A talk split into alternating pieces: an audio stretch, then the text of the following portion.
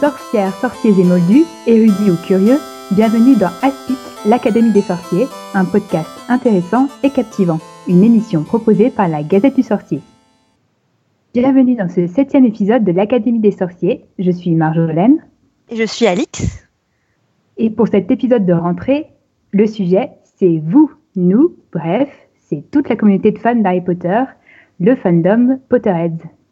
On s'est dit que c'était un bon sujet pour entamer l'année. Et pour ce beau sujet, nous avons deux invités que je vais vous présenter tout de suite. Donc, nous avons déjà David Perron, qui est maître de conférence en sciences de l'information et de la communication, ou SIC pour les intimes, à Aix-Marseille Université. Et il a réalisé une thèse sur la culture geek qui a donné lieu à un livre qui s'appelle justement « Culture geek ».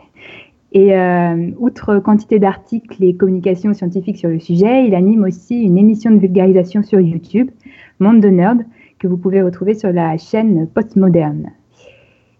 Donc, bienvenue David. Merci, c'est tout très bien résumé, merci beaucoup. Je ne sais pas si tu as quelque chose à rajouter pour te présenter.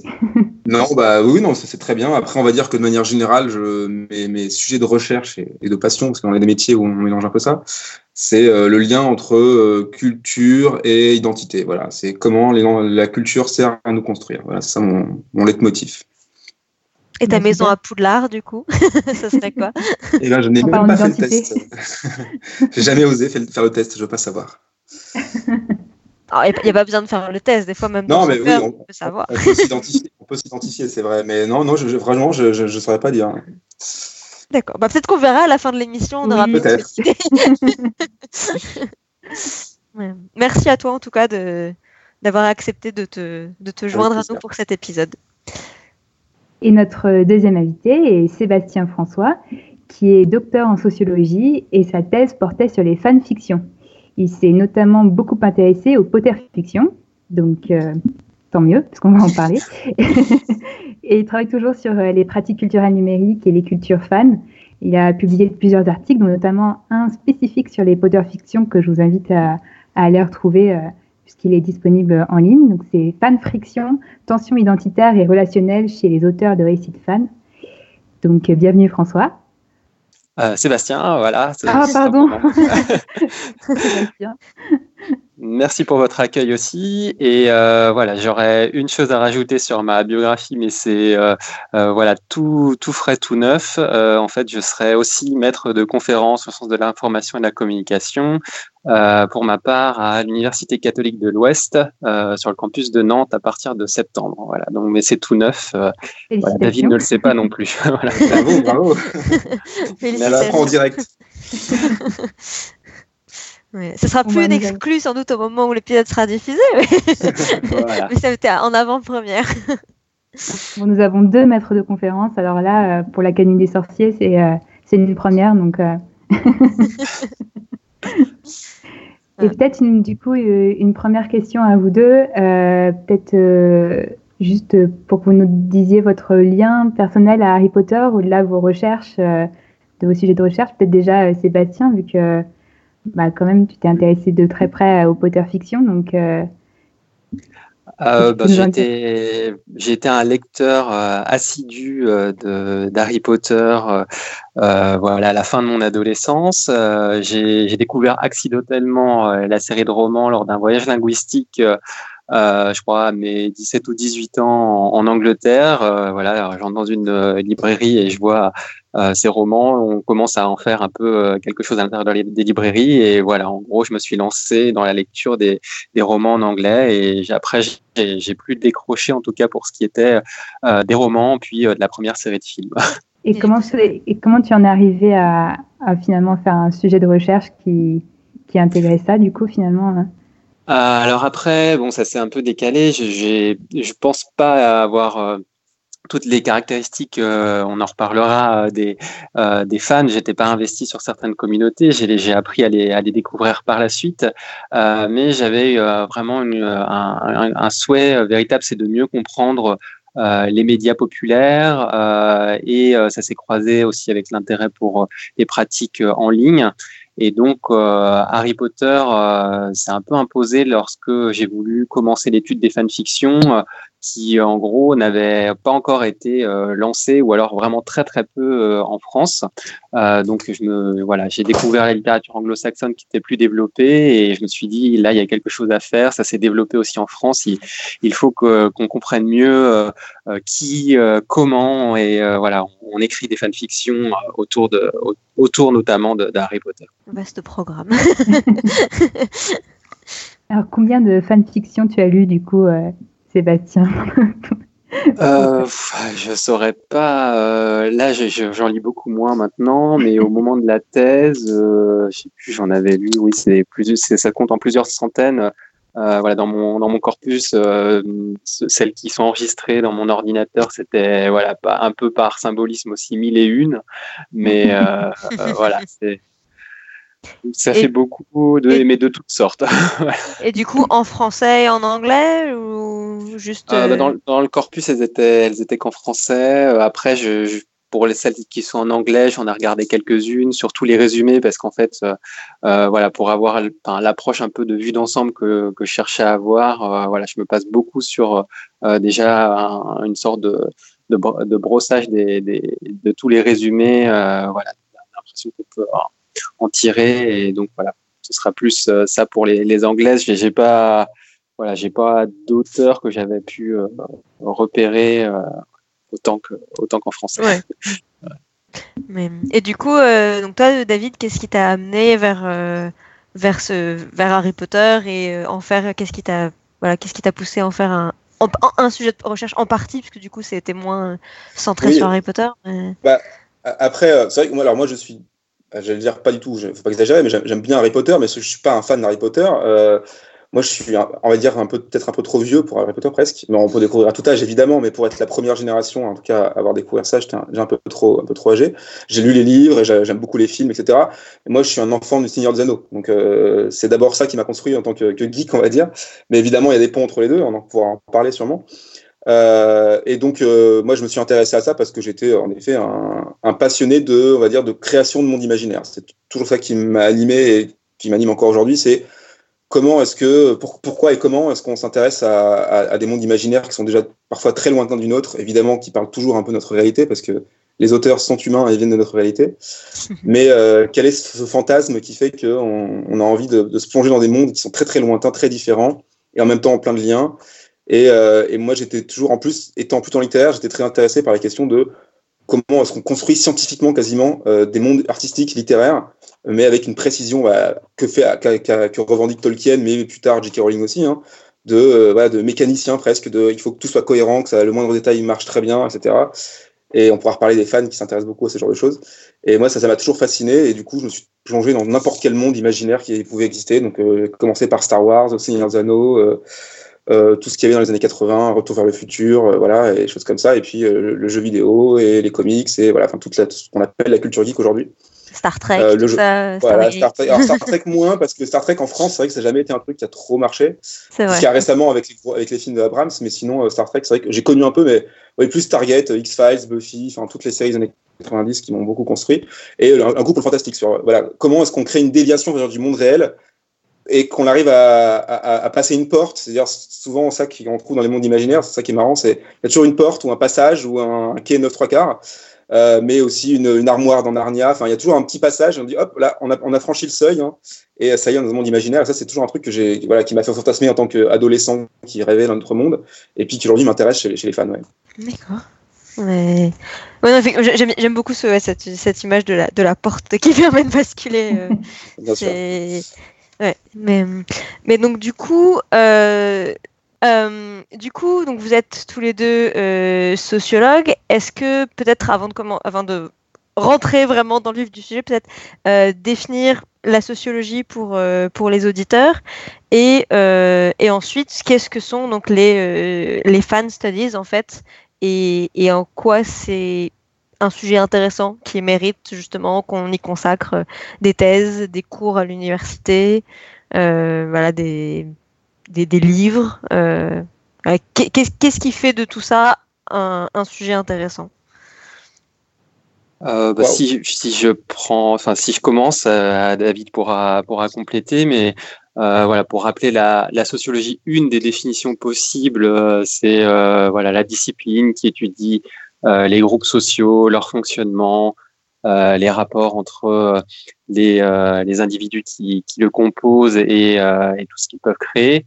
Et si je prends celle-là, voilà, en premier, c'est un peu à dessein pour dire que voilà, avec les fans, on a affaire à une forme de groupe social, à des individus qui vont se regrouper donc là autour d'un certain contenu médiatique qui peut être vraiment très très varié aujourd'hui, depuis l'émission de télévision, la série, le film, le roman, le jeu vidéo, tout un tas de sports, d'équipes, enfin voilà, les fans maintenant c'est très très large dans le paysage actuel, et voilà, on a déjà affaire à un objet qui correspond tout à fait aux intérêts des sociologues en ce sens, qui vont s'intéresser à ces groupes. Est-ce que ce sont justement des communautés? On va en reparler. Et qu'est-ce qu'ils nous disent sur la société plus généralement? Oui, alors, pas facile de répondre à ces questions en peu de temps. Bravo pour la concision, Sébastien. Non, alors, je vais pas me rentrer dans une définition complexe de la sociologie. Alors moi, j'aime bien dire aussi que c'est un peu la sociologie, ça montre un petit peu comme un making of, ça montre la manière dont les choses sont construites et qui nous paraissent naturelles. Ça a montré notamment dans le féminisme que le fait que les différences hommes-femmes sont pas naturelles, que le fait d'aimer telle chose, ça vient pas d'un goût qui viendrait de nulle part, d'une inspiration divine, d'une muse. Non, ça vient de choses qui viennent du passé. Et donc ça montre un peu le making of de notre vie en société. Après, pour les fans, c'est vrai que en plus, souvent les gens ne comprennent pas trop ce que c'est que la sociologie, mais ce qui est normal, hein. Mais en plus, quand on parle de sujets comme la pop culture, on a un côté « mais c'est vraiment pas utile ce que vous faites », parce que à la limite, des gens qui travaillent sur la délinquance ou l'immigration, on dit « bon, ok, ça, c'est un sujet de société important, brûlant ». Mais oui, les fans, c'est important parce que, en tout cas historiquement, moi, je trouve qu'il y a vraiment un truc intéressant, c'est que le fait justement de se définir à travers un objet culturel, c'est quelque chose qui est assez récent. C'est pas, voilà, c'est assez nouveau. C'est pas quelque chose qui date de 1000 ans ou même de 100 ans, voilà, 100 ans à peu près. Et donc, l'existence des fans et leur émergence, voilà, vraiment très, très importante depuis, on va dire 20 ans, ça montre une évolution globale de la société sur le fait qu'aujourd'hui, on s'affirme beaucoup plus par ce qu'on consomme et par des goûts culturels qui viennent plus tard dans la vie, que par ce qu'on est à la naissance. Par exemple, avant les années, on va dire, en 50, globalement, ce qui nous définissait, c'était nos parents, notre origine sociale de base, notre village où on est né, et puis c'est tout. Aujourd'hui, on essaie beaucoup plus, même si ça joue encore ces choses-là, mais on essaie beaucoup plus de se définir par « moi, j'aime telle musique, moi, j'aime telle série télé, et ça montre qu'un peu je suis différent de toi, parce que… Ouais, » voilà. Et ça, c'est une évolution globale de la société de tous les domaines, que ça peut être les fans de musique, ça peut être les gens qui font de la déco, les gens qui font un loisir créatif, les gens qui… Tout le monde essaie de montrer qui il est par ses goûts et sa consommation. Et donc, c'est un truc vraiment global et les fans sont à la pointe de ce mouvement-là. Même les gens qui ne sont pas fans sont tous un peu comme ça. D'accord. Enfin, c'est super intéressant comme approche de comment on se définit. Mais du coup, donc, tu disais qu'à peu près l'idée de définir quelqu'un comme fan datait d'une centaine d'années. Ça serait quoi, du coup? Les premiers, c'était les lecteurs de Sherlock Holmes. Ça, on le restituerait... les premiers fans, finalement, est-ce qu'on a un fandom auquel les rattacher de manière assez identifiée, ou est-ce que ça reste quelque chose d'un peu flou? Alors, sur l'histoire alors je crois que Sébastien a des sources assez anciennes aussi qu'il avait lues. Moi, en effet, j'aurais daté ça autour de Sherlock Holmes. Il y a aussi, on sait que il me semble que le mot fan vient du théâtre et du sport. On est un peu entre les deux. C'était d'abord les gens qui allaient au théâtre et qui... Le mot fan, d'abord, est un mot péjoratif. Hein. Alors, c'est ce que dit Jenkins, un grand chercheur que vous connaissez sûrement de nom, oui, qui travaille notamment sur Harry Potter. Il dit que les premières personnes qu'on a appelées fans aux États-Unis, c'était les gens qui allaient au théâtre, les femmes notamment, et qui étaient un peu hystériques devant les acteurs et pas devant la pièce. Alors, c'est toujours le côté un peu, elles criaient et on n'entend pas la pièce, et voilà, c'est les fans, c'est pas les vrais publics, le bon public. Mais ça s'est beaucoup répandu, en effet, avec le sport aussi, le baseball, notamment aux États-Unis, choses comme ça. Et il me semble que, alors moi, clairement, pour moi, avant que le mot fan vraiment devienne très populaire, clairement, Sherlock Holmes, c'est en effet un truc un peu matriciel, parce qu'on retrouve tellement de choses qu'on retrouve encore aujourd'hui chez les fans, que Sherlock Holmes, c'est un truc vraiment fondamental. Mais on pourrait toujours remonter. Je pense que c'est le problème avec l'histoire et avec ce genre de phénomène, c'est qu'on peut toujours trouver des proto-phénomènes ou des trucs qui ressemblent un peu, mais on finit par, je trouve, quand on fait ça, Voilà, calquer des moments historiques qui correspondent pas vraiment à la période des fans et du coup inventer des choses. Bon, on m'a dit souvent dans les interviews médias par exemple, mais en fait finalement Don Quichotte c'est le premier fan parce que lui il lit des romans de chevalerie et il est tellement fan des romans de chevalerie qu'il veut tuer des moulins qui sont en fait des géants pour lui parce qu'il est tellement immergé. Déjà c'est pas très sympa pour les fans qui mélangeraient la réalité et la fiction, mais on peut toujours remonter comme ça. Mais pour moi après ça devient un jeu quoi. C'est pas ça n'a pas de sens historique. En effet on ne peut que le lier à l'émergence de la culture de masse, on va dire, la culture médiatique moderne. Voilà, après, de donner une date précise, c'est un jeudi que les fans sont nés, évidemment, c'est impossible. Oui. Mais voilà, moi, je dis autour de 100 ans, parce que fin 19e siècle, on va dire que c'est vraiment le moment où ce type de phénomène peut émerger. D'accord. Et du coup, justement, c'est lié peut-être à cette idée de à quand remontent les premiers fans, mais justement, du coup, comment on définit les fans? Et justement, là, on revient à ce dont on a très rapidement parlé. Est-ce que c'est une communauté ou pas? Est-ce que je sais que tous les deux, mais notamment, j'ai lu l'article de Sébastien et il insiste beaucoup sur la diversité des fans, notamment d'Harry Potter. Donc, comment on définit ces fans et comment on parle justement comment on se rend compte à quel point ils sont unis ou divers finalement derrière ce mot générique? Alors, la définition des fans, c'est toujours ça le problème, parce que en tant que chercheur, ça peut donner l'impression que c'est nous qui allons au final peut-être adouber qui sont les vrais fans, qui n'est pas vraiment fan. Et là, en fait, c'est manquer un peu le véritable rôle des recherches sur le sujet des fans, puisque nous, déjà, ce qu'on essaie de comprendre, c'est ce que font d'abord les fans, avant de donner un titre, d'autant que, et ça je pense que David pourra en parler au travers des dénominations de fans, les fans eux aussi ont des conflits entre eux, même c'est le cas de tous les spectateurs ou lecteurs, sur qui est vraiment fan, qui est vraiment un aficionado de tel ou tel sport, de tel ou tel roman, et donc il y a des conflits entre eux. C'est ce que j'avais un peu développé dans cet article autour ne serait-ce que des fanfictions, où pour le dire très vite, au sein même de tous les auteurs et surtout autrices de fanfiction, on va avoir en réalité des frontières, des lignes de fracture suivant plusieurs lignes. Déjà, qu'est-ce qu'on considère comme par exemple le canon entre les différents groupes de fans? Voilà, il y en a qui ne se référeront que aux 7 romans Harry Potter, d'autres qui ajouteront par exemple The Cursed Child, et ceux qui ajouteront les films, et maintenant les suivants avec les animaux fantastiques. Et donc déjà là, on a des fans qui se reconnaissent pas forcément les uns les autres. Et après, il y a qu'est-ce qu'on aime à l'intérieur du contenu médiatique. Et là, il y en a qui sont plutôt fans de tel ou tel personnage, de tel ou tel aspect de l'histoire. Par exemple, au sein des fanfictions, on va avoir certains groupes qui préfèrent évidemment ce qu'a développé Rowling autour de la génération de Harry, mais on a aussi ceux qui préfèrent la génération des parents et qui développent plutôt leur fanfiction dans cette direction. Donc ça, ce sont quelques exemples, mais ça nous permet de voir que autour de l'amour, du goût pour un contenu médiatique, on peut avoir en fait un groupe beaucoup plus fragmenté, fracturé, et des gens qui ont parfois des préférences qui se recoupent, d'autres qui s'opposent vraiment. Et donc c'est pourquoi une communauté en tant que telle, on la fait partir de Harry Potter par exemple, mais après dès qu'on rentre à l'intérieur de ce que font les fans et de comment ils se comportent les uns envers les autres, on voit apparaître les différents groupes, sous-groupes au sein d'une communauté. Alors du coup, quand on parlait justement d'identité tout à l'heure, est-ce que finalement les fans, c'est juste peut-être pas juste ceux qui se disent fans, dire je suis Potterheads ou je suis fan du Seigneur des Anneaux, quoi? Est-ce que c'est pas le fait de se le revendiquer qui compterait du coup plus que ah oui, mais moi c'est totalement ma définition de fan. Moi, je souscris totalement à ça.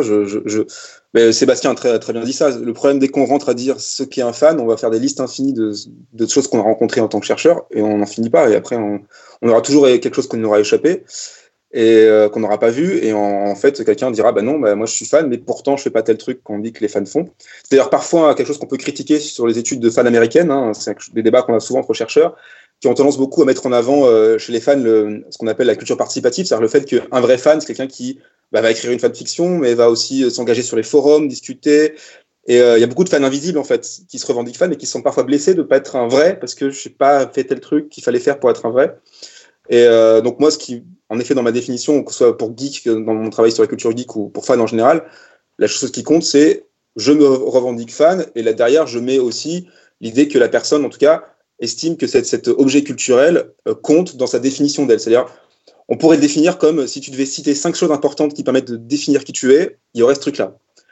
Donc ça serait, je suis une fille ou un garçon, j'ai tel âge, bon, c'est les choses classiques, et j'aime telle chose. Si c'est dans le top 5, moi je dis, ok, tu as le droit de définir comme ça, voilà, mais encore une fois, même là, c'est un peu normatif. Mais en tout cas, c'est pour dire que, oui, la première chose, c'est d'être pragmatique, c'est de dire, toute personne qui se revendique fan de quelque chose, voilà, c'est bon, elle a la carte, il n'y a pas besoin d'avoir un tampon en plus, c'est bon. Mais c'est vrai que chez les fans, comme le résumait très bien Sébastien, il y a des tensions parce que...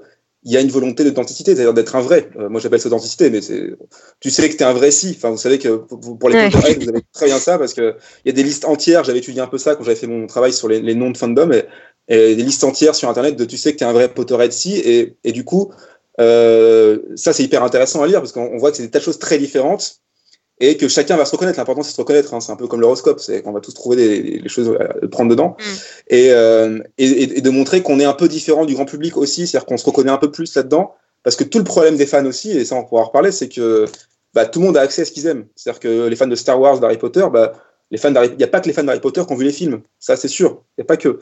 Donc vu les chiffres au box-office, c'est sûr. Donc forcément, comment on montre que, bah, pour moi, ça compte un peu plus. Et on a envie de le montrer parce que si tout le monde aime et peut citer 3 répliques, c'est compliqué de montrer que bah, ça, c'est à moi un peu quand même. Donc, du coup, il y a toujours des tas de moyens. Alors, moi, j'avais fait pour les fans du Seigneur des Anneaux, mais c'est à peu près pareil pour les fans d'Harry Potter. C'est, bah, moi, j'avais lu les livres avant, ou moi, j'ai lu les livres que personne n'avait lus, ou voilà, il y a souvent la temporalité qui est importante. J'étais là avant. Ou voilà, où en effet, pour moi, c'est plus important. J'ai les posters dans ma chambre, j'ai les objets, je connais plus de répliques, etc. Et chez les fans d'Harry Potter, il y a aussi l'importance du vécu, c'est-à-dire si à l'école on s'est moqué de moi, si le côté vécu négatif, c'est-à-dire le fait d'avoir un peu traversé la guerre ensemble, ça crée un destin commun qui nous différencie du grand public. Donc toi, t'as pas vécu la difficulté que c'était d'avoir vécu ça, ou d'être moqué parce que t'aimais la magie, ou d'être. Et donc ça, finalement, c'est une forme d'authenticité aussi d'avoir vécu la guerre, hein, d'être vécu la difficulté. Et donc toutes ces formes d'authenticité sont extrêmement présentes et chacun va appuyer sur le truc qu'il sait mieux. Alors moi, je connais mieux telle partie, moi je connais mieux ça, ou moi j'ai vécu plus de difficultés parce que mes parents n'aiment pas ce genre de truc, et donc du coup j'ai dû surmonter les moqueries, et voilà. Donc chacun va chercher un petit peu sa part identitaire, et chacun a le droit de se définir comme fan, évidemment. Alors, petit aparté d'ailleurs, sur le site de la Gazette du Sorcier, vous pouvez trouver un test, entre guillemets, avec une liste, je pense, quasi exhaustive de tout ce qui peut apprendre au second degré, d'ailleurs, parce que c'est très, très drôle. J'allais en parler, parce que, enfin, justement, c'est un test, mais c'est pas vraiment un test, c'est à quel point êtes-vous fan, avec toutes les choses, effectivement, possibles et inimaginables, mais... Et à chaque fois qu'on le ressort, ça fait toujours beaucoup de polémiques parce que il y a des choses qui, parce que bah, aujourd'hui Harry Potter, ça fait plus de 20 ans que ça a été publié, il y a des fans qui ne peuvent pas l'avoir fait parce que bah, ils nous disent mais j'étais pas né ou j'avais 3 ans pour aller à une sortie à minuit par exemple, ou pour voir voir le premier film au cinéma en 2001, bah il y a des fans qui nous disent ben j'étais pas né, ou voilà, où j'avais 2 ou 3 ans, et du coup ça crée toujours un peu des discussions assez enflammées sur voilà, mais je peux pas, c'est pas pour ça que je suis pas fan et tout, et enfin voilà, nous on prend ça, enfin on essaie vraiment de présenter cet article et cette liste comme quelque chose à prendre au second degré, et plus comme aussi pour la plupart des choses comme une liste de possibilités. Oui, alors c'est sûr que si on n'était pas à la sortie du tome 4 à minuit, ben c'est pas quelque chose qu'on peut refaire, mais par contre il y a aussi des choses qui sont accessibles à tous, comme par exemple aller tester du Quidditch, regarder une web-série en ligne, enfin, qui sont accessibles à énormément de gens. Après, il y a toujours des raisons qui peuvent faire qu'on ne puisse pas pratiquer ou tester tel ou tel aspect du fandom ou quoi, mais finalement c'est peut-être, enfin c'est un moyen de montrer aussi peut-être toutes les ramifications possibles qu'a pu permettre une seule et unique œuvre. Et voilà, et finalement il y en a qui nous disent ben moi je me définis comme fan parce que j'ai monté mon groupe de Wizard Rock à l'époque, parce que voilà, j'ai écrit plein de fanfictions effectivement, ou parce que j'ai une très grande collection d'objets. Et il y en a ça va passer par ça, il y en a qui disent ouais mais bon, enfin moi ça m'intéresse pas de dépenser des sous, ou j'ai pas envie de mesurer mon degré de fanitude de manière financière, ce que je conçois tout à fait. Enfin personnellement c'est pas du tout comme ça que j'irais mesurer. Je suis pas une collectionneuse, donc je comprends tout à fait. Et du coup mais ça voilà, ça fait, je pense, ça donne un très bel échantillon de toute la diversité possible, et ça mène toujours des conversations assez intéressantes entre les gens justement sur ah mais tiens en fait ça je connaissais même pas, et c'est un peu le but en fait, c'est de montrer tout ce qui existe autour de Harry Potter et qui est peut-être passé sous leur radar.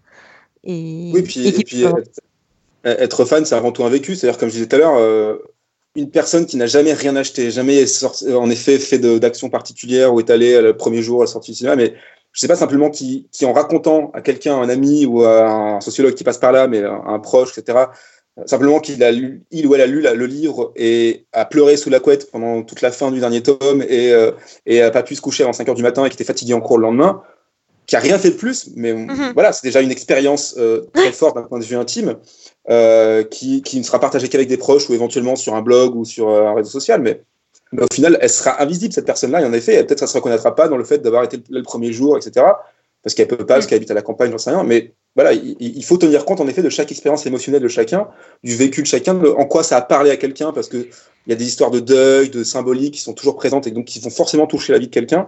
Et c'est ça aussi qu'il faut essayer de tenir compte. Ouais.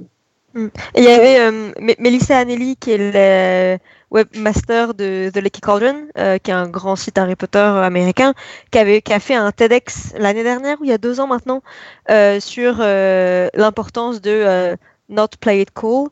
Que j'avais traduit par l'importance de se laisser emballer par certaines choses, où elle disait que c'était ça qui a construit toute sa carrière sur les fandoms et tout ça, puisqu'elle est donc elle fait Leaky Cauldron et elle gère plein de conventions aussi maintenant, et elle dit voilà, finalement c'était ça, c'était juste qu'est-ce qui fait de vous un fan d'Harry Potter, c'est par exemple tout simplement parce que vous n'avez tellement pas pu vous empêcher de les lire que vous avez lu 2 tomes et demi sur les quais du métro sans regarder où vous marchez, et que vous êtes bien chanceux d'être encore vivant, parce que à New York, le métro, il y a de grandes chances de finir sous les voies dans cet état.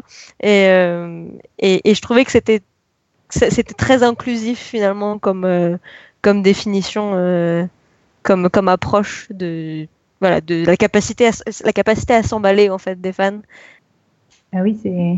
Et c'est vrai que quand on parle d'expérience et peut-être de potentielle classification que peuvent se faire les fans, et notamment d'Harry Potter entre eux, moi je voulais qu'on me parle peut-être justement de peut-être un truc qui a été peut-être un peu spécifique à Harry Potter. C'est cette fameuse génération Harry Potter qui, du coup, dont Alix et moi faisons partie, mais et qui a eu tendance, ou qui a tendance encore peut-être à se définir un peu comme une espèce d'élite, puisqu'on était le public cible des œuvres à la base et qu'on a grandi avec, et blablabla, tout ce qui va avec. Et du coup, voilà, je voulais. Alors, je dis ça tout ça avec des grands guillemets, parce que vous comprenez que, avec tout ce qu'on a dit avant, que ce soit à la Gazette du Sorcier ou nous à ASPIC, on se veut quand même plus inclusif que ça dans la considération de qui est fan et avec qui on a envie de discuter aussi. Mais du coup, je voulais peut-être avoir vos réactions sur cette fameuse expérience particulière qui a eu le public cible à la base d'Harry Potter finalement.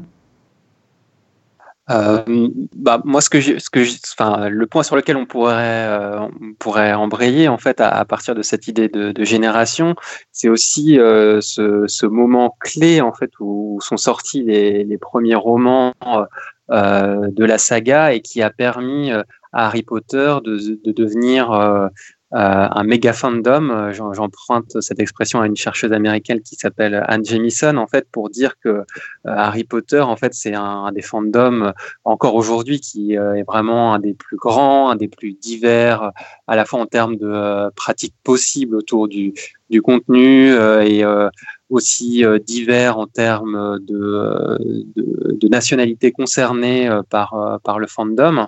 Et en fait, c'est peut-être là un des points de départ pour comprendre ce qui fait peut-être cet esprit de génération, c'est que les romans déjà sortent voilà, au moment où se démocratise, où on est vraiment sur une lancée d'internet dans les foyers, et donc si les fandoms ont déjà une première existence assez tôt, ça je l'ai montré dans certains de mes travaux, mais voilà, dès les ancêtres d'internet, les fandoms arrivent, mais là au tournant du 20e et du 21e siècle, c'est l'explosion.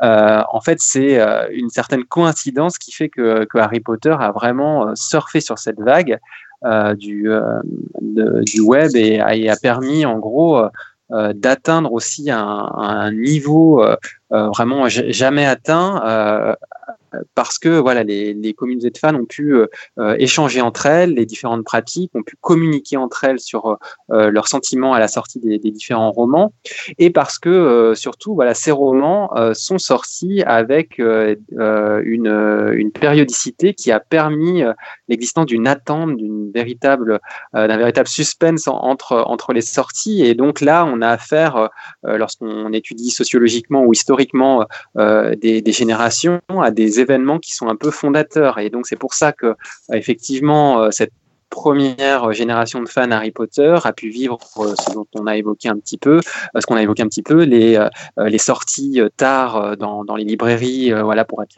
le premier à pouvoir ouvrir le nouveau roman, à pouvoir découvrir l'intrigue qu'avait proposée Rowling et en discuter très rapidement.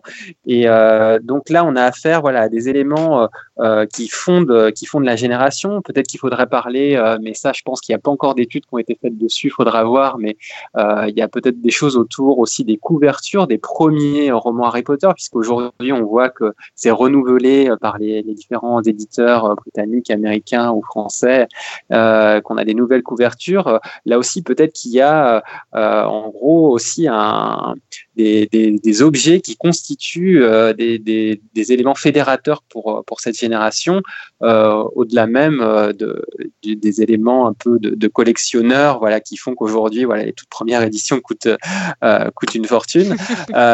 Mais voilà, tous ces éléments à la fois symboliques, d'expérience encore de la part des fans, font que voilà, on a développé à ce moment-là un énorme fandom qui continue encore de vivre grâce à la fois au fandom existant et aussi aux nouveaux contenus qui sont encore fournis par Rowling et voilà, sur différents médiums. Et du coup, par rapport à ça, David, peut-être, je ne sais pas si tu as des comparaisons avec d'autres univers de fiction qui du coup, montraient quelque chose de complètement différent, ou alors peut-être qui va faire quelque chose de semblable. Mais c'est vrai qu'il y a peut-être aussi parce que je pensais là spontanément à forcément au Trône de Fer, Game of Thrones. Et du coup, à la périodicité aussi, du fait qu'il y a des attentes, etc., sur une période longue, etc. Mais bon, on n'est pas sur le même public cible qui grandit entre 11 ans et 17 ans à consommer cette œuvre. Enfin, j'espère pas. Mais ouais. Je ne sais pas, oui, s'il y a d'autres équivalents ou pas. Ouais, les comparaisons sont difficiles, mais c'est vrai que, comme a dit Sébastien, il y a une conjonction avec Harry Potter qui est assez impressionnante et qui est en effet liée à l'époque. Et d'ailleurs, on voit que beaucoup de très très gros fandoms naissent à peu près à la même époque, notamment autour des séries télé, parce que fin des années 90, début des années 2000, c'est vraiment un vrai tournant, avec Internet, évidemment. C'est le numérique qui a tout changé, hein, là-dessus. Et je pense que le rôle d'Internet, même dans la communauté Harry Potter, est extrêmement important. Et bien sûr, là, pour pour tout un tas de communautés. Alors moi, j'ai fait un mémoire il y a très longtemps sur la série X-Files, notamment, qui est une série qui a une des premières aussi à connaître un gros fandom sur Internet. Mais c'était déjà en 95, 96, voilà, on approchait de cette période-là. Et donc, il y a un truc qui s'est passé autour des milieux des années 90, milieux des années 2000. Et Harry Potter est arrivé au très bon moment pour ça. Après, il faut aussi qu'il y ait des qualités littéraires hein, et de divertissement qui soient là. Hein, c'est pas juste magique.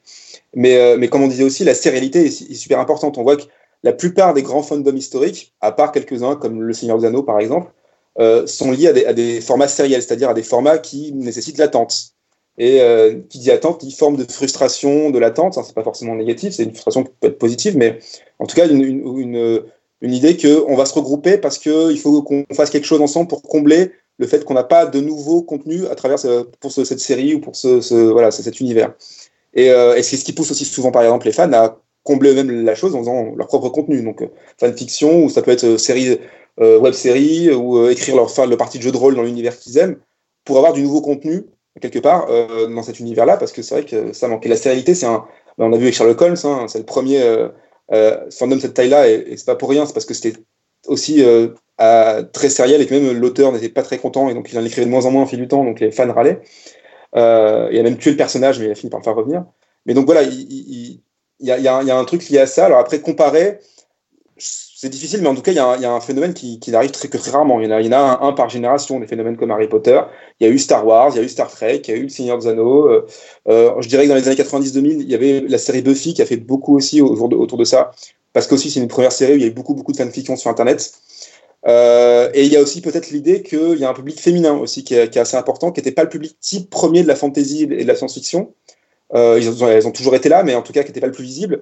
Et de se faire entendre de la part d'un public de jeunes adolescentes qui se construisaient à travers la fiction, c'est un moment important pour ça aussi. C'est pour ça que les fanfictions Harry Potter sont quasiment entièrement écrites par des femmes. Et, enfin, il y a un mouvement autour de ça aussi qui a été très important. Même si le héros est un garçon, il y a une identification qui a été très forte avec ce côté un peu misfit, personne un peu mis de côté, voilà, qui n'arrive pas à s'affirmer et qui finit par s'affirmer, qui est très important. Et historiquement, la présence des femmes a toujours été très importante dans les fandoms pour qu'ils explosent. Star Trek, c'est parce que les femmes écrivaient beaucoup de fanfiction aussi sur le phénomène. Voilà, il y a des choses comme ça qui sont importantes.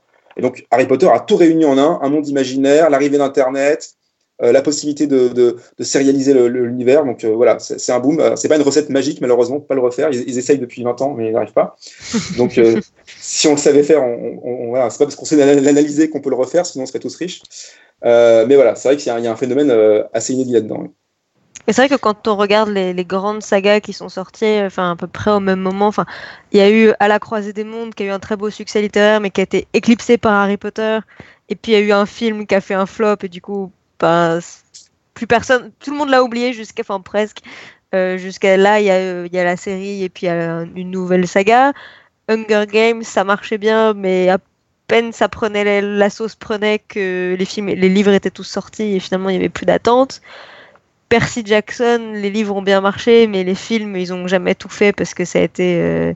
Ils n'ont pas eu les chiffres. Eragon aussi, j'avais vu. Enfin, il y a eu tellement de temps entre les tomes que finalement le dernier tome il est sorti dans l'indifférence générale avec un film qui avait aussi échoué, donc qui n'a pas aidé à capitaliser sur un nouveau public. Et enfin, finalement, c'est assez impressionnant, je trouve, de voir toutes ces franchises qui ont essayé de relancer, enfin, avec un modèle similaire et qui se sont vraiment plantées, en fait, parce que c'est pas juste enfin, pour beaucoup, c'est même pas un succès mitigé, c'est vraiment un bel échec, quoi. Il y a le cas de Divergente aussi, où ils sont pas allés jusqu'au bout, enfin, alors qu'il y avait à peu près tous les éléments aussi qui étaient réunis dans le matériau de base, quoi.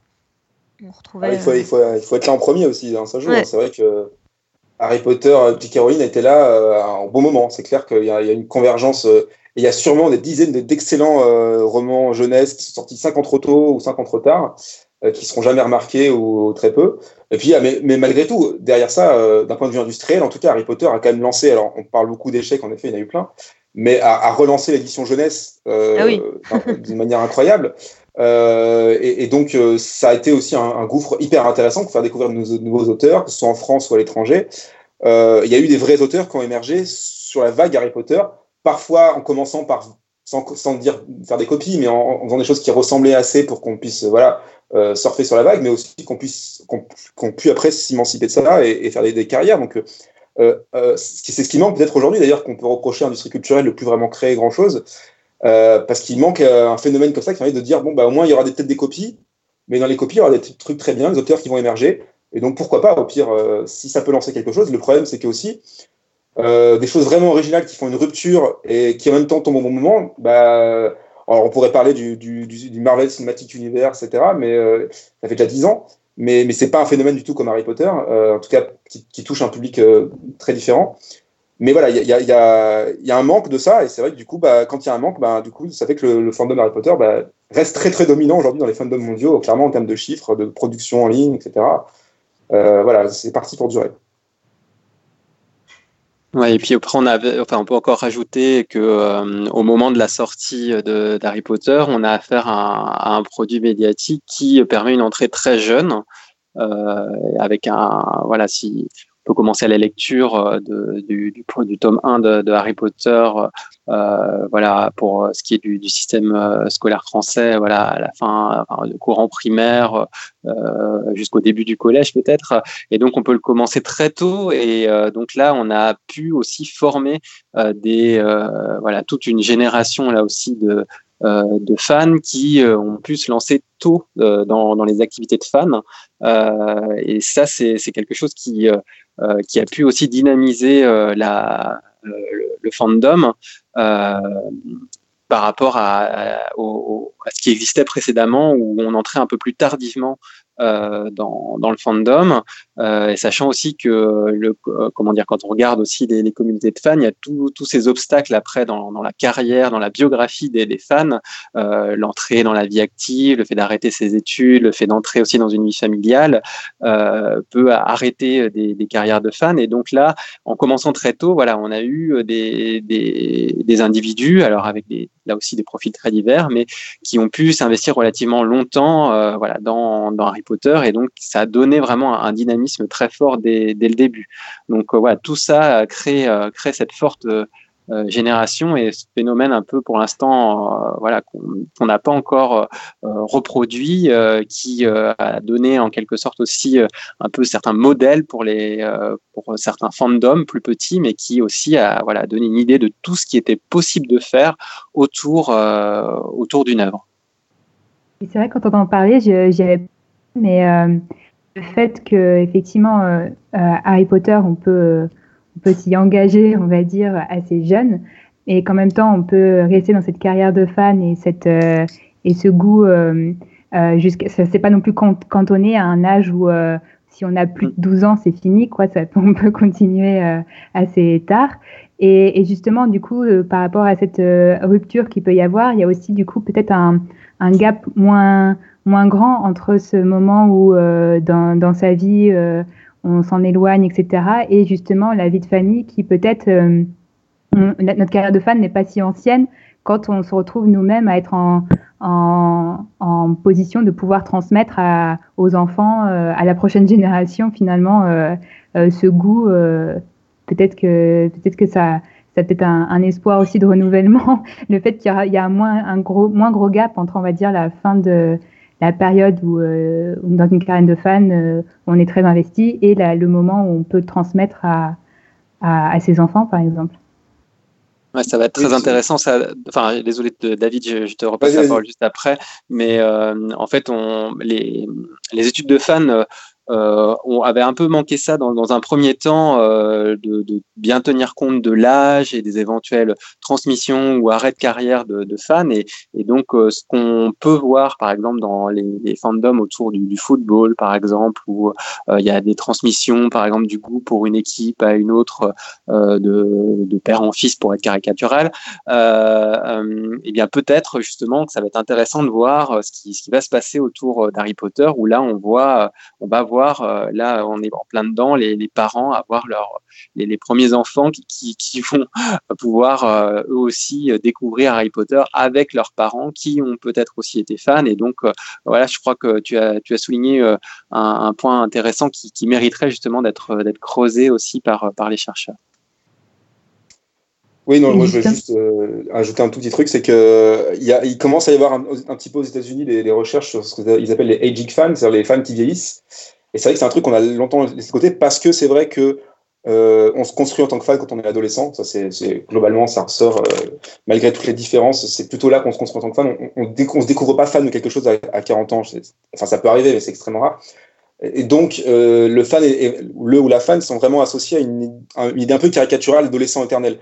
En effet, les fans se construisent quand ils sont adolescents, et on devient fan quand on est adolescent, en tout cas ou pré-adolescent. Mais après, en effet, on grandit, on a une famille, on évolue, et il y a vraiment maintenant quelques recherches qui commencent à se faire sur sur les fans de soap opéra, qui en plus des soap opéra qui durent depuis 40 ans, donc on a bien le temps aussi d'être fan longtemps, qui depuis qui sont ados regardent Les Feux de l'amour et qui aujourd'hui à 50 ans ne ratent pas un épisode et on achète découpe dans les magazines toutes les photos des personnages encore aujourd'hui. Et donc ça c'est un truc qu'on n'a pas encore fait beaucoup de recherche aussi parce que encore une fois les fans c'est pas un phénomène si vieux que ça. Donc on va dire l'explosion du phénomène des fans, c'est les années 60 avec les Beatles qui a vraiment créé ce mouvement-là, avec la musique notamment, et Elvis, ils sont encore vivants les fans des Beatles. Donc maintenant on peut observer qu'est-ce que c'est qu'un fan des Beatles de 60, 70 ans, 80 ans, et on en voit, il y en a encore. Et donc du coup ça sera super intéressant à suivre, et comment on transmet cette passion à d'autres, ou on peut saouler aussi, parce qu'on sait très bien que les générations plus jeunes... en général, on a envie de se différencier des générations plus âgées. Donc, ton truc, ça me saoule, moi j'ai un truc mieux à mon âge, voilà. Donc, c'est classique, c'est normal, hein, comme ça qu'on se construit. Mais du coup, ça peut créer des choses intéressantes qui sont assez nouvelles parce que traditionnellement, la génération d'avant aimait des choses plus sérieuses, entre guillemets. Et puis, les jeunes aimaient la musique rock, et puis aimaient les séries télé. Et puis voilà, et après, tu vas t'assagir, ça va devenir sérieux. Sauf que maintenant, les gens de 50 ans, 60 ans, ils aiment les séries télé, ils ont Netflix aussi, ils écoutent du rock, et voilà. Donc cette différence générationnelle, elle devient hyper intéressante parce qu'elle est beaucoup plus fine à analyser. Et Harry Potter sera un très bon exemple pour ça. Ouais. Et je pense qu'il y a déjà un précédent peut-être avec Star Wars, puisque moi je sais que, alors petit exemple personnel, mon père était fan de Star Wars, il a suivi la sortie de la première trilogie, et en fait au final la deuxième trilogie est arrivée pile à... il nous avait déjà fait consommer les anciens films quand j'étais beaucoup plus jeune, mais la nouvelle trilogie est arrivée à un âge où mon frère et moi, on avait finalement l'âge aussi d'être nous-mêmes des spectateurs, et du coup, il y a eu un peu cette transmission qui s'est fait aussi avec un bon timing, on va dire, et maintenant, la dernière trilogie où du coup... ça fait une temporalité encore plus longue, mais où du coup, il peut y avoir des fans qui se renouvellent, mais ça fait la même chose avec peut-être avec Le Seigneur des Anneaux, puisque au final, pareil, il y avait des lecteurs dans les années 80 qui ont pu, encore mon père, qui du coup, à la sortie des films, c'était pile le bon âge, encore une fois, pour retransmettre et nous faire découvrir et aimer grâce au film et après grâce au livre cet univers. Donc je pense qu'il commence à y avoir des précédents. Après je sais pas effectivement s'il y a déjà eu des études là-dessus, mais c'est intéressant en tout cas. Il n'y a pas énormément encore en effet d'études, mais c'est vrai qu'avec les fandoms que vous avez cités, on pourrait très bien faire ce genre de choses. Et puis ce qui est intéressant et que vous avez souligné, Sébastien et toi, c'est que il y a aussi ce passage de l'adaptation, c'est-à-dire que le fait qu'il y ait eu les films et qu'il y a encore des films et qu'il y a encore des choses qui se passent et qu'il y a des jeux vidéo et qu'il y a des livres autour, ce qu'on va appeler le transmédia ou ce qu'on va appeler les univers étendus, peu importe, ça permet aussi de multiplier les expériences et donc de quelqu'un qui n'est pas prêt à lire un livre, on va lui donner le film, et quelqu'un qui n'est pas prêt à regarder le film, on peut lui faire tester un jeu vidéo, voilà. Et donc l'univers médiatique dans lequel on vit aujourd'hui facilite aussi cette plongée dans les univers parce qu'il y a plein de portes d'entrée en fait. Alors encore une fois, il y a des gens qui vont dire oui mais les vrais ils lisent le livre ou les vrais font ça, bon, peu importe, mais et sûrement il y en a. Et quand j'étais jeune, j'ai pu être comme ça avec Le Seigneur des Anneaux par exemple. Mais voilà, il faut se rappeler qu'aujourd'hui il y a tellement de portes d'entrée, c'est que on peut simplement rêver l'univers d'Harry Potter en connaissant vaguement l'univers, en regardant des illustrations dans un livre d'illustration, ou en ayant juste regardé les films, ou voilà, et avec les films qui continuent, avec les produits dérivés entre guillemets, mais qui sont beaucoup plus que les produits dérivés aujourd'hui, qui sont des produits narratifs. On peut à tout âge et à tout moment rentrer dans ces univers-là, et c'est ça aussi qui est intéressant. Et du coup, je voulais rebondir aussi sur quelque chose que tu disais tout à l'heure, David, sur le fait qu'on devenait souvent fan à l'adolescence, que c'était à ce moment-là qu'on se façonnait en tant que fan. Mais du coup, voilà, comme en plus, voilà, Harry Potter, c'est quelque chose qui était avec un public, enfin qui visait un public plutôt jeune, donc il y a eu beaucoup d'enfants, adolescents, voilà, qui se sont développés avec ça. Est-ce que aussi du coup, ça favorise pas le fait que après Harry Potter, enfin même si techniquement aujourd'hui il y a toujours des choses qui sortent ou quoi, ça favorise pas aussi l'ouverture et la plongée dans d'autres fandoms? J'ai l'impression qu'avec les séries télé aussi aujourd'hui, il y a beaucoup de petits fandoms qui vont se créer autour de séries spécifiques ou ce genre de choses. Et est-ce que du coup, le fait d'avoir été très investi dans une œuvre, ça favorise pas le fait de reproduire ce schéma pour autre chose et de faire un peu renaître une passion similaire pour même sur un autre support, quoi, que ça puisse passer d'un livre à des films ou de musique à des séries Complètement. Moi, c'est un des trucs qui m'a le plus intéressé dans mes recherches sur la culture geek, c'est justement ça. C'était l'idée que le mot geek est venu mettre un mot sur l'idée que on peut être fan de plein de trucs, mais on reste en ayant des points communs, ce que j'appelais des transversalités, quoi. Il y a des œuvres, ce que j'appelle les œuvres fondatrices, il y a des œuvres quand même qui font le lien entre tout le monde. Alors, je compare souvent avec les fans de rock. Je dis voilà, on peut aimer un groupe de metal underground que personne connaît, mais on pourra toujours avoir un débat entre fans de rock de qui est le préféré entre les Beatles et les Rolling Stones. Donc, il y a toujours des débats de base ou des œuvres de base que tout le monde doit à peu près maîtriser. Et après, on va faire des ramifications, des arborescences dans ces pratiques qui fait qu'on peut se différencier aussi des autres, hein, à chaque fois. Et ça, c'est hyper important. D'ailleurs, aujourd'hui, sur Twitter, sur les réseaux sociaux, on voit que les fans se disent souvent multifans ou moi, je suis très multifandom. Enfin, il y a plein d'expressions comme ça qui arrivent pour montrer qu'en fait, quand on est fan d'un truc, c'est souvent... En fait, quand on est fan, c'est souvent une attitude générale. On ne dit pas je suis fan de ça. On dit en fait, moi, je suis quelqu'un qui est plutôt fan dans la vie. C'est ma manière d'être aussi. C'est mon rapport aux œuvres. Et ça, on le constate assez souvent chez les gens qui ont un enthousiasme très fort. Comme on le disait tout à l'heure sur le not playing cool, quoi. L'idée que c'est pas un truc qu'on va aborder de manière nonchalante. Donc, quand j'aime un truc, c'est à fond. Sinon, j'aime pas. Il y a des gens qui sont comme ça. Et il y a des profils qui peuvent peut-être tendre à ça, hein, sociologiquement. Ça serait intéressant de creuser encore plus. Et donc du coup, quand on est fan, on est souvent fan d'autres choses. Et même, je dirais plus que l'œuvre qu'on va citer en premier comme celle dont on est fan va en fait symboliser un univers culturel, un répertoire d'œuvres dont on est fan. Moi, quand je dis je suis fan du Seigneur des Anneaux, en fait, j'espère que les gens, quand ils l'entendent, disent en fait il est fan du Seigneur des Anneaux, donc il aime bien la fantasy et la science-fiction, il aime bien les mondes imaginaires, il aime bien sûrement le jeu de rôle et un peu le jeu vidéo. Et voilà, en fait, ça implique ça. Et en fait, souvent, les gens le comprennent, ça, quand je dis que je suis fan du Seigneur des Anneaux. Et quand on dit que je suis fan d'Harry Potter, on va dire, sûrement, il ou elle a lu d'autres livres jeunesse du même style, ou s'intéresse à la fantasy, ou s'intéresse au monde imaginaire, ou à la magie. Il y a plein de forums de RPG en ligne où ils jouent à être des magiciens, même pas forcément dans le monde d'Harry Potter, mais en partant de là. Donc, c'est la partie émergée de l'iceberg, on va dire. Qu'est-ce que t'aimes dans la vie ? On va citer une œuvre, parce qu'on n'a pas envie d'en parler 3 heures, parce que quand on rencontre quelqu'un pour la première fois, on ne va pas lui raconter notre vie non plus, mais on espère un petit peu que cette œuvre va lui faire comprendre qu'on aime plein d'autres trucs qui sont la partie immergée de l'iceberg. Et c'est pour ça que sur Twitter, sur les réseaux sociaux, dans les profils, on va toujours mettre un ou une, 2 œuvres dans lesquelles on est fan, et on dit « je suis Wouvian » ou « je suis Potterhead », etc. Mais en fait, ça veut dire « j'aime plein d'autres trucs », mais vous voyez bien le type de truc que j'aime. Ce que vient de décrire David, en fait, on peut, en tant que chercheur, justement, l'approcher. Moi, je l'avais, par exemple, vu au travers des fiches de présentation de certains auteurs de fanfiction, sur fanfiction.net notamment, où ça se fait plus ou moins, mais il y a une partie de celles qui écrivent les fanfictions qui laissaient des descriptions d'elles-mêmes sous la forme de portraits chinois, par exemple, ou de descriptions plus ou moins détaillées.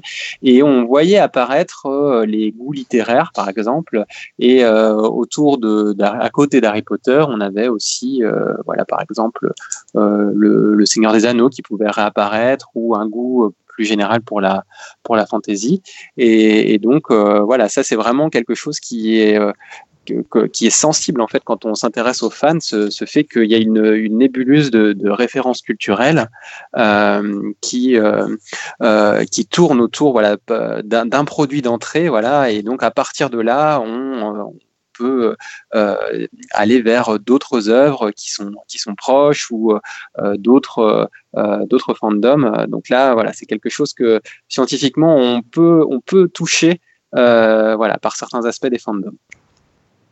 D'ailleurs, vous parliez de Doctor Who et je pense que c'est aussi un bon exemple de série et d'univers où vous allez voir un sacré renouvellement et transmission de passion depuis 50 et quelques années maintenant que ça dure. à mon avis, au Royaume-Uni, c'est quand même une telle institution que de génération en génération, ça doit bien animer les soirées et se transmettre de manière très dans un cercle familial assez fermé aussi. Oui, puis là en plus, il y a vraiment, enfin, moi je suis pas un grand fan de Doctor Who, mais pour avoir discuté avec des fans de Doctor Who, il y a vraiment du coup un effort à faire si on veut vraiment faire l'intégrale de la série. Et on sait qu'il y a des épisodes même qui ont disparu, la BBC a perdu des épisodes des années 60, qui sont trouvables en par morceaux. Donc il faut, là, si on veut être authentique et veut montrer ça être un vrai, là on a des chercher. On a de quoi faire, Donc c'est vrai que Doctor Who aux États-Unis, en Angleterre, c'est vraiment un phénomène très puissant, mais du coup oui, qui n'a pas la percée qu'a pu avoir Harry Potter, le côté très voilà, ça arrive d'un coup. En effet, c'est un truc qui s'installe, mais qui se renouvelle aussi de génération en génération, et qui peut être un peu comparable. Et on retrouve d'ailleurs des phénomènes anglais, hein, et l'Angleterre est un bon terreau à phénomènes cultes, que ce soit la musique, ou voilà, le Seigneur des Anneaux, Harry Potter, les Beatles. Il y a un terreau en Angleterre pour ce genre de choses, et qui s'installe et qui arrive à durer, probablement parce qu'il y a des spécificités dans cette culture anglaise qui doivent être intéressantes à étudier. Et là, d'ailleurs, j'ai reçu, spoiler, une thèse cette semaine, parce que je vais être jury de thèse à la rentrée, qui parle du Guide du voyageur galactique, fameux livre anglais, et à quel point c'est culte en Angleterre, et peut-être un peu moins pour nous, dans la culture geek, le 42 est devenu super connu, mais voilà, et il y a des trucs comme ça qui se passent en Angleterre, et c'est le thème de la thèse, c'est pourquoi est-ce qu'en Angleterre, il y a vraiment une histoire qui est très très liée à ce genre de phénomène pop culturel, depuis Sherlock Holmes jusqu'à Harry Potter. Est-ce que c'est pas aussi une question que la culture anglo-saxonne, de manière générale, a eu un très fort rayonnement à l'échelle mondiale, historiquement, et donc est-ce qu'il y a eu une domination du coup qui s'est faite plus facilement des phénomènes culturels britanniques, pas plus que de phénomènes culturels je sais pas coréens par exemple, qui sont très présents maintenant, mais peut-être qu'avant qui étaient moins mondialisés et donc qui ont peut-être plus de mal à percer à l'échelle internationale. Est-ce que ça serait pas aussi un peu lié à tout ça? Sûrement, mais pourquoi l'Angleterre? Parce que les États-Unis ont plein de films cultes, Star Wars, etc. Mais c'est vrai que l'Angleterre, il y a un truc spécifique par rapport à la population. Après, oui, mais sûrement historiquement, on en parlait tout à l'heure au tout début, mais il y a des phénomènes incroyables qui sont aujourd'hui connus dans le monde entier, qui ne sont pas forcément anglo-saxons, les Trois Mousquetaires ou Jules Verne.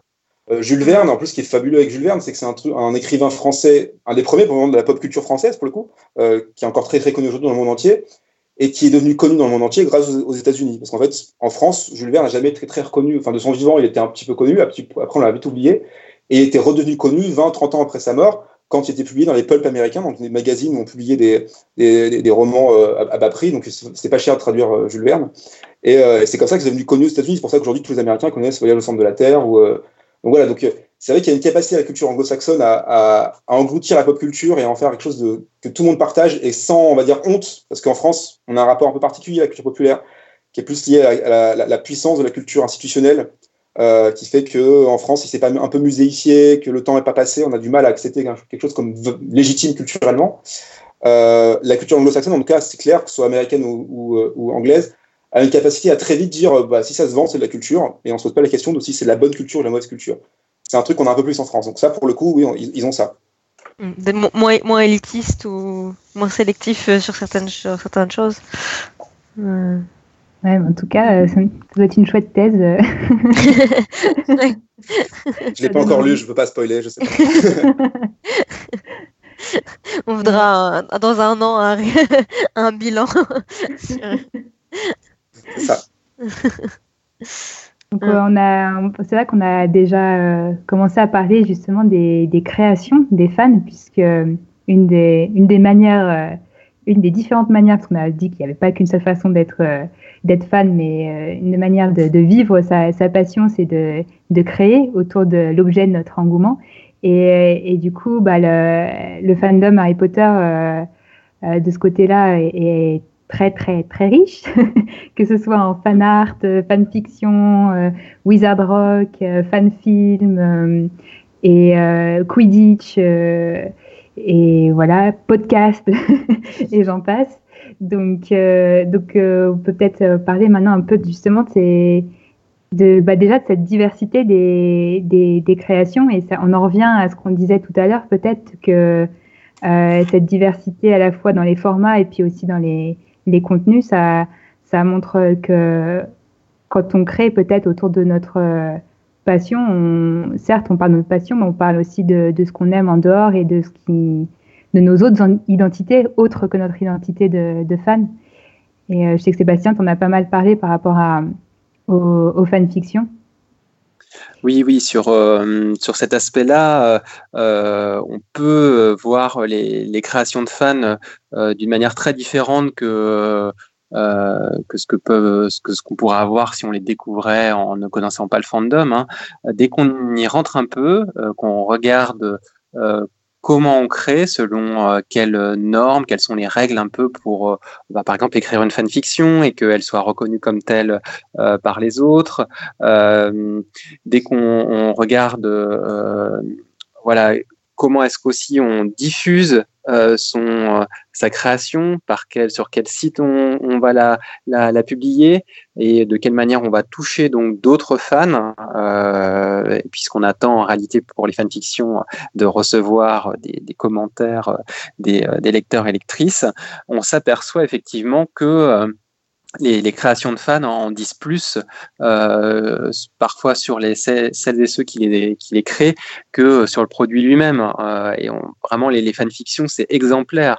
On peut s'éloigner à des années-lumière de l'intrigue originale inventée par Rowling pour proposer, aux personnages de se retrouver à une autre époque, dans un univers parallèle, très très loin de ce qu'avait prévu Rowling, et en même temps trouver parmi la communauté de fans des gens qui vont apprécier, qui vont avoir compris ce que voulait dire l'autre fan en face, l'auteur, et donc ça nous dit en tant que chercheur que les fans et leur création, elles prennent un contenu médiatique comme une sorte de point d'entrée, de point de départ, et finalement ils cherchent à aller plus loin sur l'œuvre, donc en déplaçant un peu la focale, en choisissant des personnages un peu délaissés, donc en renouvelant l'image qu'on peut avoir sur l'œuvre, mais aussi plus loin sur les thématiques qui sont abordées dans l'œuvre originale.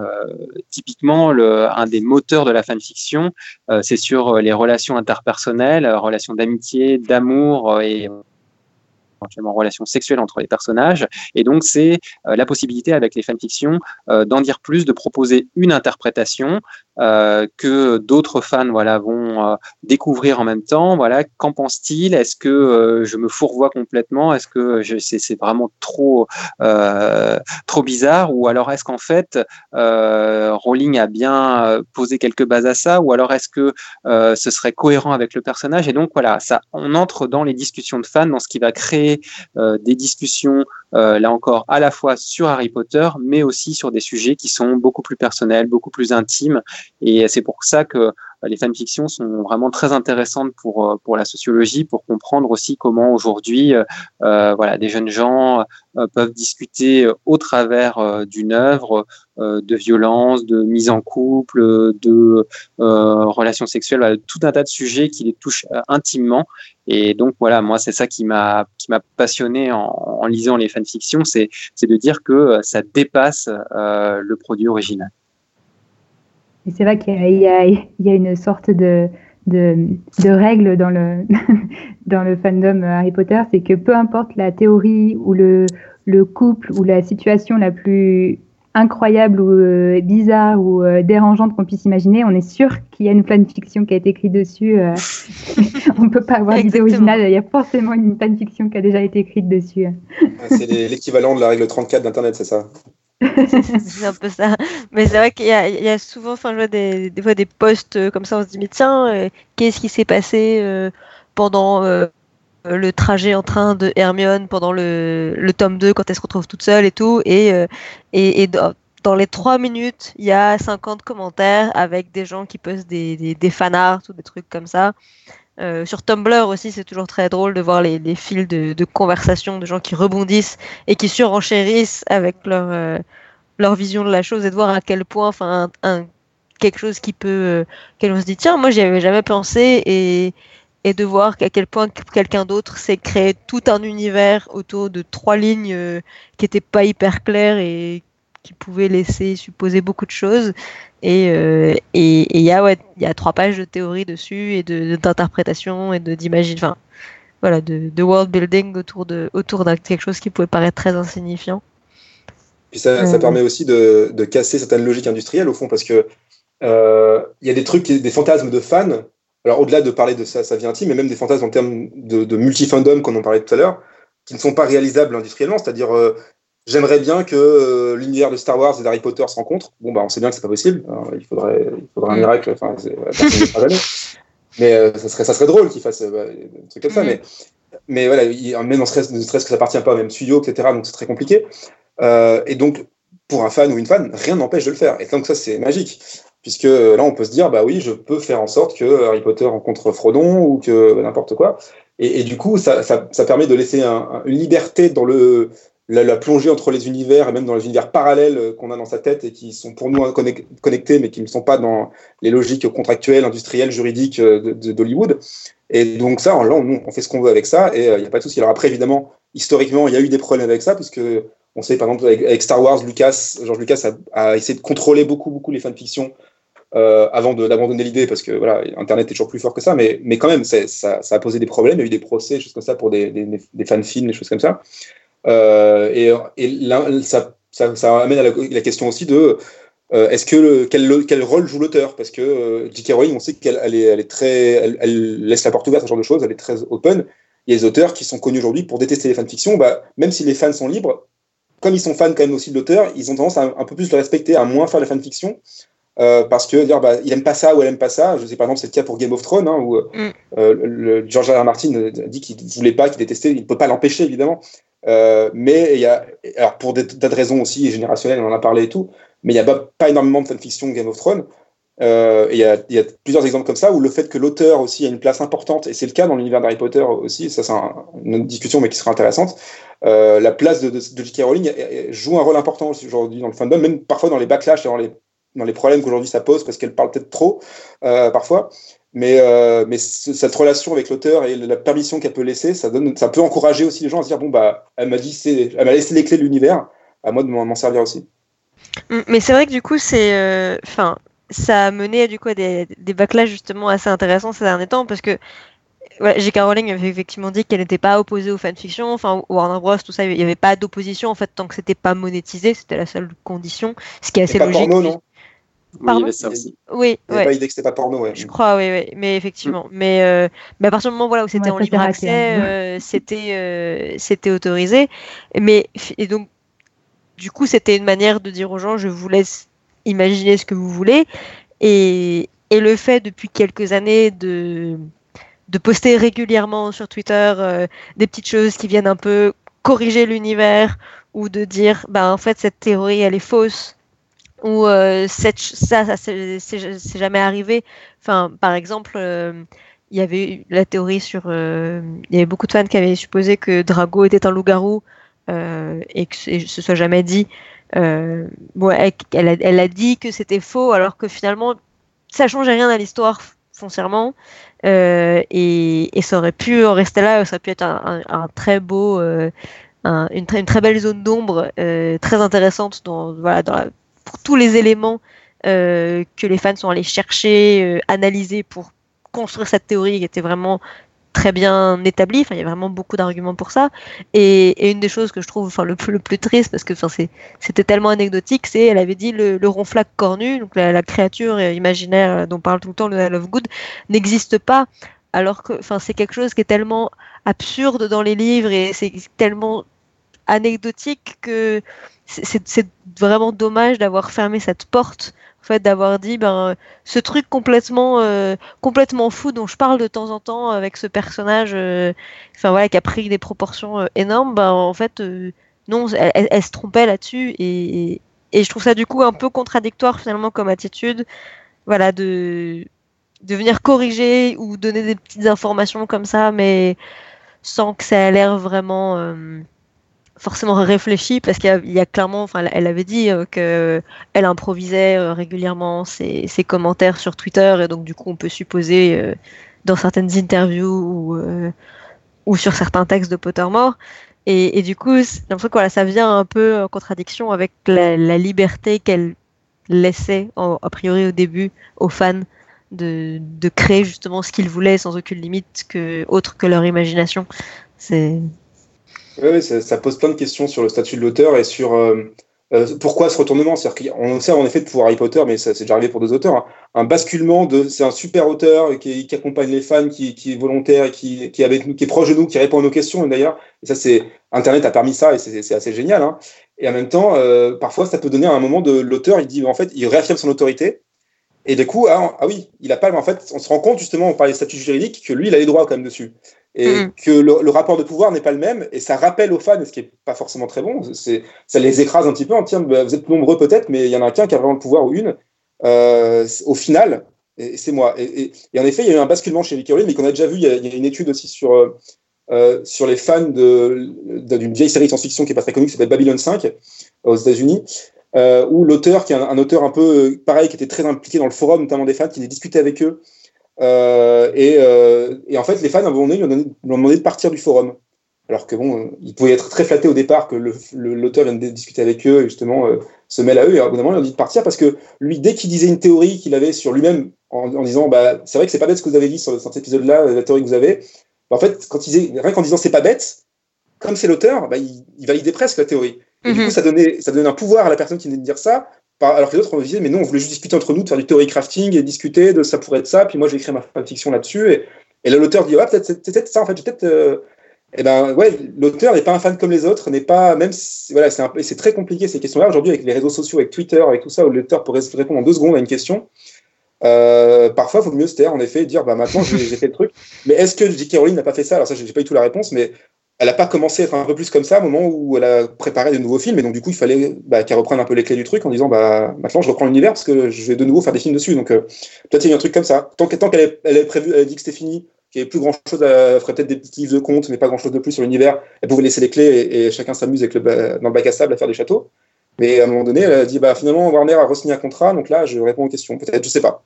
Bah, je crois que c'est même encore plus compliqué que ça, parce qu'il y a eu, donc, je pense, pendant qu'elle écrivait ses romans, c'était le moment, je pense, où tous les romans n'étaient pas encore sortis. Je pense que c'était le moment le plus libre, on va dire, pour les fans de, bah, justement, en plus, dans cette effervescence de l'attente des romans, je pense que ça devait être aussi l'âge d'or des moments pour les fanfictions, pour produire aussi dans l'attente, je sais pas, entre le tome 5 et le tome 6, ou etc.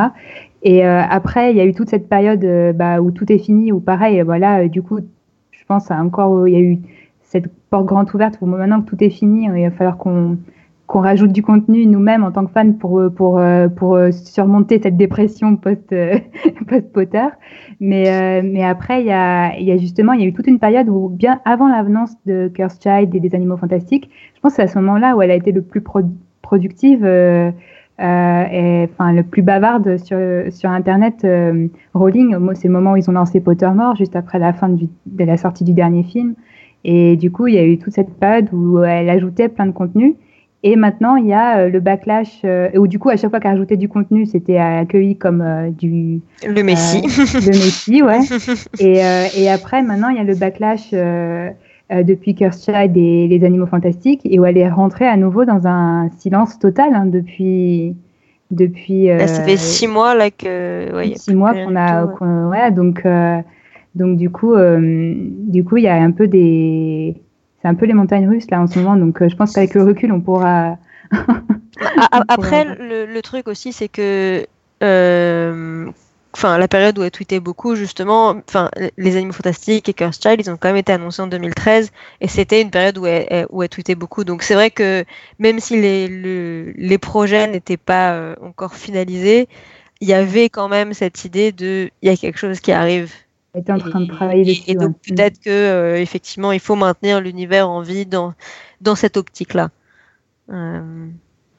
Et c'est aussi un moment où effectivement il y a eu Pottermore qui est sorti, il y a eu une grosse diversification qui s'est faite et donc il y a peut-être un besoin de dire de rappeler que oui il y avait eu plein de films, il y avait eu plein de choses, mais c'était elle qui était à l'origine de l'ensemble. Et c'est vrai que là, je pense, le plus intense pour les fans au niveau de l'impression de liberté, je pense, c'est finalement entre 2007 et 2013 finalement, puisque c'est la C'est le moment où il y a encore les films qui arrivent, et puis après, bon, il y a la petite période où il n'y a plus rien, il n'y a plus les films, et on attend quelque chose de nouveau, mais ouais, c'est... Mais bon, je pense qu'il y aura toute une histoire de l'évolution de la fandom, et comme toutes les fandoms, j'imagine. Moi, je pense toujours à Star Wars, mais je pense qu'il y a des histoires à faire. Ce qui est hyper intéressant, je trouve, avec Harry Potter, c'est justement que c'est un des derniers grands univers où il y a un seul auteur, finalement. Ou alors, bien sûr, il y a des réalisateurs qui s'en emparent, etc., mais on sait qu'elle est très très proche du réalisateur David Yates, c'est ça, qui a réalisé les derniers. Ouais. Qui quasiment, il dit oui à tout ce qu'elle dit, quoi. Enfin, ils sont très très proches, et il est là depuis longtemps, donc il est intégré à l'univers, et elle a quand même le dernier mot vis-à-vis dans tout ce qui est écrit, et c'est très rare aujourd'hui. Je comparais tout à l'heure avec le Marvel Cinematic Universe, il y a un gars qui chapeaute, mais qui est un producteur, qui n'est pas un auteur, alors qui est un quasi-auteur maintenant, parce que Kevin Feige, le producteur, il donne beaucoup d'ordres, mais maintenant c'est extrêmement rare qu'il y ait une personne qui a vraiment créé ça dans son coin, sur une table de café, et qui peut aujourd'hui encore avoir l'autorité sur une franchise. Aujourd'hui, ils sont tous soit rachetés très vite, soit dilués, et même dès l'époque de Star Wars, George Lucas a beaucoup construit sa légende sur « Je suis l'homme de Star Wars », mais il a réalisé le premier Star Wars en 77, déjà aidé au scénario par d'autres gens, et dès le 2, il était déjà quasiment plus au scénario parce qu'il s'occupait déjà des produits dérivés, il n'a pas réalisé, il a chapeauté un peu vaguement, et il n'y a que la nouvelle trilogie qu'il a repris la main, et on a vu le retour qu'il y a eu.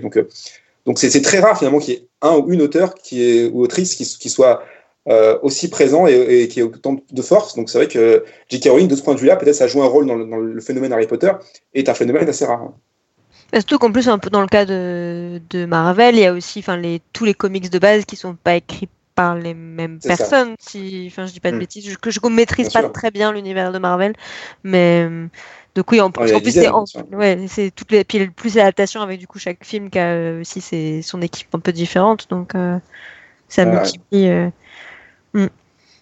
Mais après je trouve que du coup justement c'est peut-être aussi un problème à l'heure actuelle maintenant avec Harry Potter. Peut-être qu'on s'éloigne un tout petit peu du sujet, mais c'est que du coup c'est J.K. Rowling qui scénarise les Animaux fantastiques, et je trouve que ça se voit qu'elle n'est pas scénariste de cinéma, qu'elle est autrice, et que son truc c'est d'écrire des romans, et on n'écrit pas un film comme on écrit des romans, et je suis assez convaincue que c'est une des raisons pour lesquelles les films Animaux fantastiques n'ont pas été peut-être aussi bons qu'ils auraient pu l'être, parce qu'elle n'a pas toutes les clés et les connaissances nécessaires pour écrire un bon film. Elle aurait écrit d'excellents romans, j'en suis sûre, mais il y a clairement des lacunes et des choses comme ça. Et peut-être que le fait d'avoir transformé l'autrice en déesse, parce que c'est vraiment ça, c'est comme ça qu'elle est définie par beaucoup de fans, qui est surnommée Queen, etc.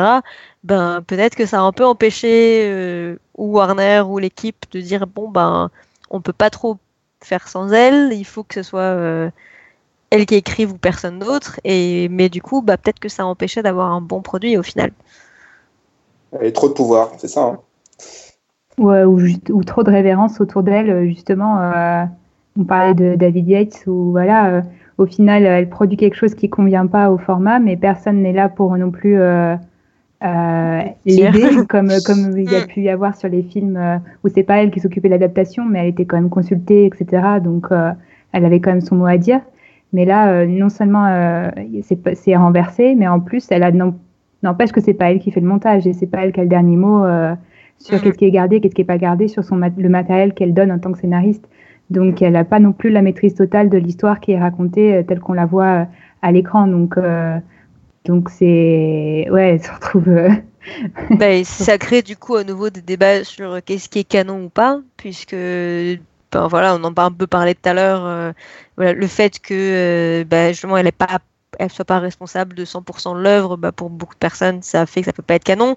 Il y a aussi le fait qu'il y ait des incohérences. Quand on compare le script et le produit fini, le film, il y a des choses qui sont l'énorme cas du transplanage dans Poudlard, dans les Crimes de Grindelwald, dans le scénario, rien ne dit qu'il transplane en fait.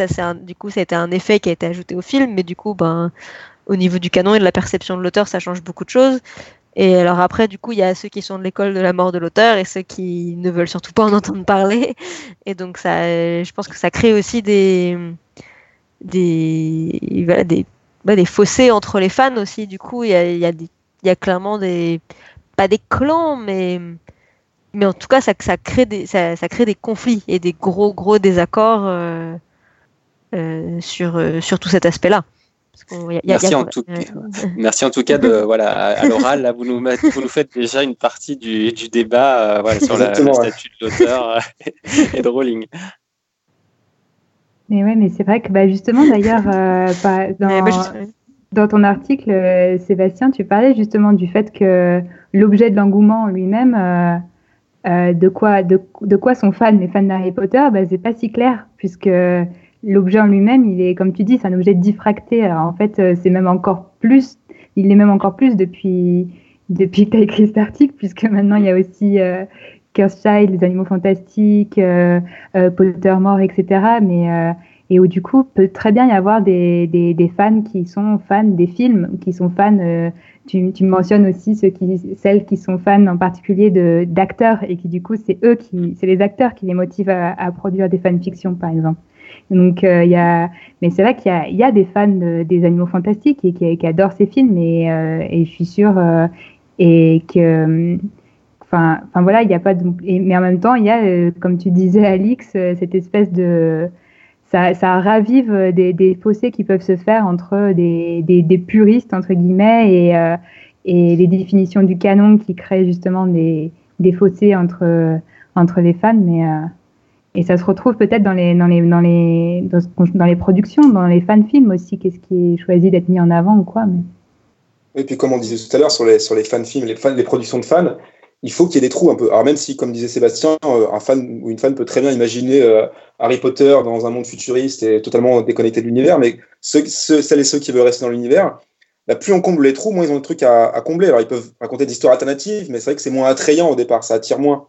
Et le cas typique, c'est Star Wars. Clairement, il y a eu énormément de production sur Star Wars, et puis ça a baissé quand George Lucas a décidé de remplir tous les trous, avec la moindre seconde de l'univers depuis moins 5000 avant les films et plus 5000 après, et comblé par au moins une BD, un comics, parfois qui raconte la même histoire et qui se contredisent.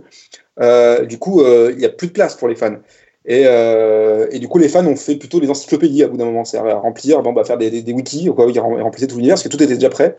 Mais l'idée que l'auteur, ou en tout cas les producteurs, parce que parfois il y a aussi les producteurs derrière qui veulent bien sûr faire de l'argent, mais comblent tous les trous et au final ne laissent plus de place à l'expression des fans en ayant tout expliqué, chaque background de chaque personnage, chaque passé, chaque parent, grand-parent de chaque personnage.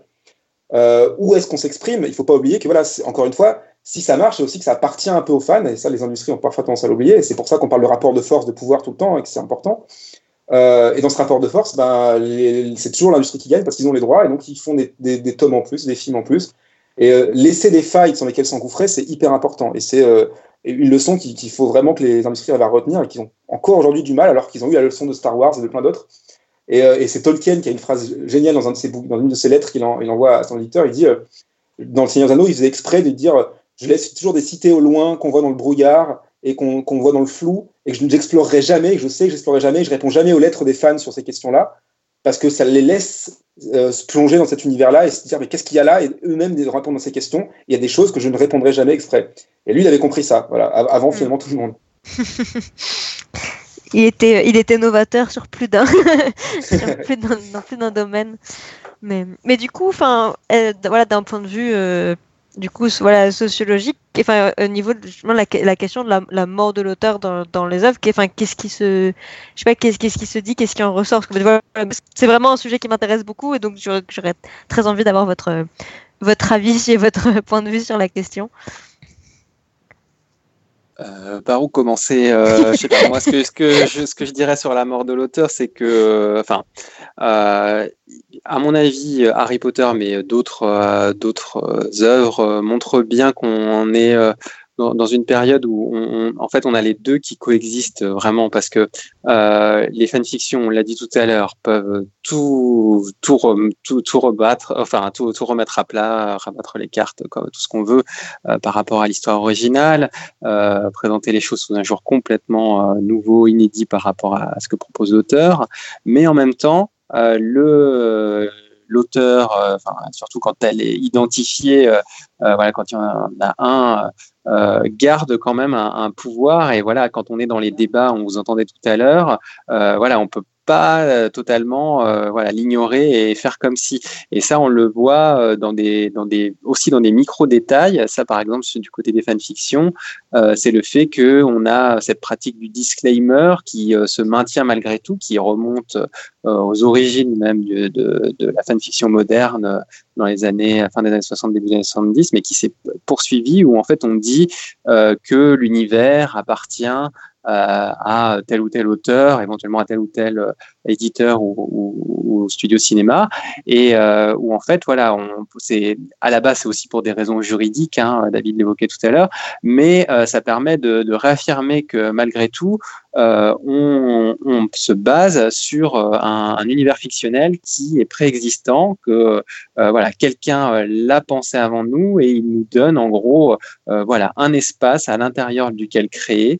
Et donc l'auteur, il garde au moins un pied, parfois c'est peut-être plus qu'un orteil, mais en tout cas il garde au moins un pied sur son œuvre, et il est reconnu par les différentes composantes du fandom. Donc pour moi, voilà, sur la mort de l'auteur qu'on professe depuis très longtemps, voilà, elle est toujours pas actée, voilà, même si dans le même temps les fans ont démontré toute leur capacité d'invention, de création autour voilà, d'une œuvre en particulier.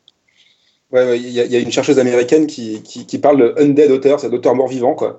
Et j'aime bien l'idée de cet auteur zombie qui revient toujours, parce que c'est vrai qu'elle a plus elle a fait un travail de thèse sur cette thématique-là, et qui a une thématique aussi qui m'intéresse beaucoup. Notamment, j'ai travaillé sur la figure de Joss Whedon, créateur de la série Buffy, puis après d'Avengers, etc., qui est vraiment un roi des geeks aux États-Unis, qui est hyper présent, et c'est rare pour un auteur qui, à la base, c'est un scénariste, hein, c'est le scénariste de Toy Story, donc voilà. Mais il est devenu un auteur justement comme ça, très connu, grâce à Internet, hein, bien sûr, et grâce à un positionnement. Et c'est ça qui est intéressant, c'est que plus l'auteur meurt, en fait, plus il est vivant, mais en se positionnant autrement. C'est vrai qu'on va pas faire un cours sur l'histoire de la notion d'auteur, parce que ce serait infini, mais historiquement, la notion d'auteur, elle émerge quand les gens veulent se distinguer de la masse, justement, qui n'est pas auteur, et donc on est un peu en dehors de toute inspiration artistique autre, on est inspiré par les muses, quoi, on est un peu seul face à sa détresse. C'est c'est l'auteur moderne né avec le romantisme. Voilà, je suis le poète maudit, j'exprime mes sentiments, alors qu'évidemment, les fans le font autant que les auteurs, hein, mais j'exprime ma singularité à travers mon œuvre. Et il y a un basculement avec Internet, notamment, mais pas que, avec plein d'évolutions de la société. Et aujourd'hui, les auteurs se positionnent beaucoup plus comme des fans, en fait. Justement, Joss Whedon dit « J'aurais pas fait Buffy, Avengers, ça, si j'étais pas d'abord un geek, un nerd, un fan ». Et pour moi, c'est un peu Tarantino qui a lancé cette mode-là, en fait, en disant, dès les années 90, en fait, moi, avant d'être un réalisateur, je suis d'abord un mec dans un vidéoclub qui regarde plein de films et qui rêve de faire les mêmes films, des films de kung-fu, finalement. Et il dit même, pratiquement, qu'il fait des fanfictions, quoi, des fan-films. Et donc, du coup, c'est cette idée-là de cet auteur nouveau qui est né dans fin des années 90 et qui est vraiment explosé depuis les années 2000, elle est partout aujourd'hui, et qui crée cet auteur à la fois très vivant et très absent. C'est-à-dire, non, mais moi, c'est super, les fans, je suis comme vous, de toute façon, moi, vous regardez n'importe quelle interview des créateurs de Game of Thrones, ils vous disent que c'est grâce à Star Wars et qu'ils étaient fans de Star Wars qui a donné envie d'écrire. Steven Moffat, quand il a repris Doctor Who, il a dit, bah, en fait, on s'est aperçu qu'il avait écrit des fanfictions de Doctor Who dans les années 90, qu'il a mis des éléments de ces fanfictions de Doctor Who dans les scénarios qu'il a écrits pour la série. Donc, le rêve de tout fan. Voilà, exactement. En fait, c'est ça. Je pense qu'il y a un positionnement depuis les années 2000, l'idée que, en fait, les auteurs qui émergent, que ce soit un choix marketing ou une réalité, c'est probablement en partie vrai quand ils expriment ça, hein. Je dis pas que c'est que du positionnement marketing, mais il y a un peu de ça quand même, de le mettre en avant en tout cas. De dire, en fait, je ne suis qu'un fan qui a réussi et je vis le rêve à travers moi. Vous pouvez vivre le rêve de tout fan, en fait, qui finalement a basculé d'un rien en vrai. On sait que sociologiquement, atteindre une position sociale qui permet d'atteindre, ne serait-ce que pouvoir poser un scénario sur un bureau d'un producteur hollywoodien, c'est pas facile. Donc ça se passe pas comme ça, le basculement. C'est pas on est repéré sur un forum de fandom et on devient un scénariste pour une série télé. Ça arrive évidemment une fois tous les 5-10 ans, et puis d'un coup on en fait un exemple, bien sûr. Mais c'est extrêmement rare. Et quand on dit Joss Whedon, il dit toujours, oui, moi j'aurais pas réussi Buffy, tout ça, si j'ai pas été le petit nerd au lycée qu'on se moquait de lui parce qu'il faisait du jeu de rôle, etc. Oui, sauf que son père est scénariste, son grand-père est scénariste à Hollywood depuis toujours. Donc ça aide aussi un peu d'avoir le milieu social et l'environnement, le réseau. Mais ça, il le dit moins dans les interviews. Mais voilà. Ouais. Donc, et on peut citer des dizaines d'auteurs comme ça qui ont émergé à Hollywood depuis 10-20 ans. J.J. Abrams, qui lui raconte toujours sa légende de « J'ai commencé en nettoyant les films super big de Steven Spielberg parce que je m'étais infiltré dans son bureau pour demander un stage et il m'a dit « Tiens, nettoie mes films super big ». Et 10 ans plus tard, il fait le film super big qui rend hommage à Spielberg. Donc, il y a cette idée que voilà, c'est les fans qui ont réussi, d'ailleurs, ce qui fait qu'on le reproche souvent à cette génération d'auteurs d'être un peu très postmoderne, à ne faire que réinventer des choses qui ont déjà été faites. Mais on peut, voilà, Peter Jackson, dans tous les bonus de Seigneur des Anneaux, il raconte que c'est grâce à Star Wars, qu'il y a des fans de Star Wars qui tournaient dans son jardin avec des figurines, des fanfilms de Star Wars, et c'est comme ça qu'il est devenu réalisateur. Donc finalement, il se positionne vachement en deuxième génération de cette première génération de fans dont on a parlé tout à l'heure, qui date des années 60-70. Ils disent, nous on a grandi là-dedans, et maintenant on accepte ça, on accepte les forums internet, on accepte Twitter. Mais en fait, en vrai, ils ont pouvoir juridique quand même, comme on disait, etc. Mais il y a un positionnement marketing, et en tout cas, les producteurs hollywoodiens ont laissé arriver ces auteurs-là qui se disent moi, je suis avant tout un fan avant d'être un auteur. Mais ce qui permet, en fait, au final, de manière un peu plus insidieuse, de réaffirmer leur position d'auteur. Parce que, du coup, ils deviennent des auteurs stars qui sont un peu dire au Comic-Con parce qu'ils sont trop cool, ils sont comme nous, ils nous ressemblent. Lui aussi, c'est un geek. Voilà. Donc, c'est très intéressant. Le futur va être très intéressant là-dessus. Mais l'auteur, plus il est mort, plus ils disent non, je ne suis pas vraiment un auteur, je suis juste un fan qui a réussi. Plus il s'affirme en tant qu'auteur cool que les fans adorent. Donc c'est vrai que c'est très fort, c'est bien joué. Et après on a le cas Jack Thorne qui est un grand fan de Harry Potter, qui a écrit le script le texte de Harry Potter et l'enfant maudit et qui est devenu une personne détestée dans le fandom. Parce que... Et encore une fois, là, tu fais des généralités. Il y a des fans de Cursed Child. Il y a des gens il y en a, mais pour la majorité a quand même une opinion très négative. Mais le côté obscur du fan. Pardon ? Non, je disais le côté obscur du fan qui. Oui, c'est ça. C'est du coup le fait de devenir auteur a creusé un fossé avec le reste du fandom.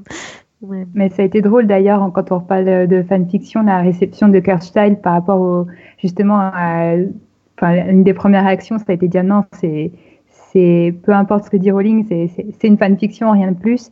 Et après d'autres qui disent oui, mais il y a des fanfictions bien meilleures que ça. Enfin, ça a été assez drôle de voir comment le statut qu'on donnait à ça par rapport justement à des créations de fans, quoi. Donc, pour parler du coup d'autres créations que les fanfictions, enfin moi je me souviens que la première impression que j'ai eue en lisant Cursed Child, c'est on dirait une parodie des Star Kids, donc ceux qui ont créé les comédies musicales Harry Potter Musical, Harry Potter Sequel, etc. Ouais. J'avais l'impression de lire quelque chose comme ça et voilà, mais on avait fait un article là-dessus sur tous les aspects les plus fanfictionnant de Cursed Child tout ce qui faisait que c'était difficile à accepter en tant qu'œuvre canon en fait. Enfin voilà, le côté parodique, l'idée de et si, voilà, d'aller explorer, parce que du coup c'est quand même aussi une grande partie des fanfictions, le côté un peu univers alternatif, et si ça s'était passé comme ça, et si machin n'était jamais mort, ou, et si Harry avait été envoyé à Serpentard, et donc là c'est un peu le genre de choses qu'on retrouvait dans Cursed Child. Ouais, c'est passionnant autour de la pièce de théâtre, et je pense que là il y aura des choses à écrire justement. Enfin, on parlait aussi des différents types de fans, il y aura ceux qui ont été voir la pièce, etc., et qui là pour le coup pourront peut-être être fan, et puis voilà tous les débats qu'on a eu effectivement sur est-ce que c'est une fanfiction ou pas, et donc là voilà, vous avez bien résumé certains des points voilà qui permettaient de discuter là-dessus.